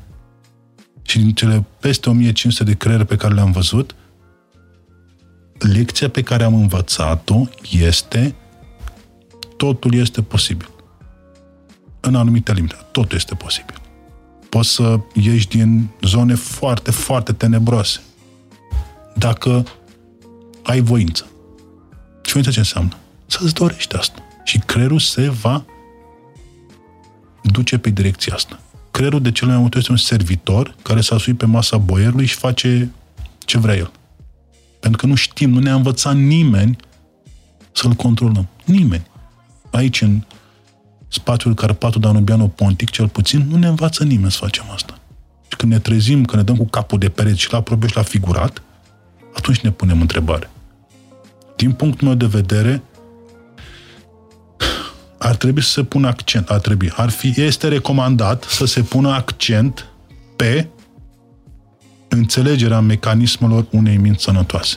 Din frage de pruncie până adult. Da, dar faptul că astfel de episoade, iată, care depășesc două ore, au ajuns să fie niște conversații văzute de sute de mii de oameni fiecare, eu cred că deja nu mai putem să spunem că nimeni nu pune accent pe asta. Cred că începem să ne punem întrebări și tu spui că de la asta începe, de fapt, antrenamentul. Exact. Și ați pune întrebări. Mulțumesc mult pentru invitație și am venit cu mare plăcere. Îți mulțumesc mult pentru... și ție. Uh, nu e vorba dacă mi-a plăcut sau nu, e vorba de faptul că simt că nu a fost un timp uh, irosit și sper că, dici în cazul tău, Costin, Costin Dămășaru... Dămășaru. Uh, Dămășaru, iartă-mă. Uh, e un episod pe care trebuie să-l reiau și eu personal și cu siguranță mulți o, să, o să-l reia, inclusiv cu, cu notițe. Și sunt curios dacă vreți să mai avem uh, o întâlnire. Eu simt nevoia încă unei întâlniri, pentru că n-am mai puiezat. Ar fi și culmea. Uh, toată plaja de, de subiecte. Dar m- mă interesează foarte mult. Care e reacția voastră? Ce întrebări ați avea voi dacă ne mai vedem odată? Cu ce întrebare l-ați uh, lovi pe, pe Costin? Comentați aici în, în secțiunea de comentarii a, a YouTube-ului. Abia aștept reacțiile voastre după, după episodul ăsta. E, și nu uitați că, așa cum spunea Costin, creierul este superputerea fiecăruia dintre, dintre noi și comportamentul nostru nu este problema, ci este expresia e, problemei. Exact. Bun, și dacă e un lucru pe care l-am învățat din episodul ăsta, pe lângă multe altele, este că niciodată nu trebuie să ducem lucrurile în, în extrem. Exact. E adevărat că alcoolul face rău pentru creier, dar în cantități exagerate, adică nu consumul excesiv. Excesiv. Și cred că avem nevoie din când în când de un exact. timp pentru noi, așa că din partea Beciu Domnesc, și fain și simplu. Mulțumesc asta, frumos. Asta e o sticlă de Sceptrus roșu. E un uh, Cabernet Sauvignon cu fetească și cu Merlot. Sunt niște struguri culeși târziu din dealurile uh, Vrancei. E, e un vin de ăsta cules atunci când trebuie, știi? Foarte, foarte matur. Soția mea e din Vrancea. Da? Da. Din Vrancea, o să-l beau împreună cu echipa. O să-l beau împreună cu echipa. Mulțumesc frumos. Când aveți ceva de sărbătorit. Cu mare plăcere. Întotdeauna avem ceva de sărbătorit. Ne sărbătorim că suntem bine. Mulțumim fain. Mulțumesc uh, frumos și eu. Costin, și dacă a rămas ceva nezis, acum da. Este momentul. Chiar simt nevoia să-ți spun ceva. În mitologia greacă, timpul are două valențe, exprimate prin doi titani. Cronos, care măsoară timpul în minute, secunde, decenii, așa. Milenii, și Chiros sau Kairos, care măsoară timpul optim când trebuie întreprinsă o acțiune cu eficiență maximă. Pot să spun că pe mine m-a vizitat titanul Chiros când m-ai invitat la acest podcast și sunt foarte recunoscător pentru asta. Mulțumesc frumos!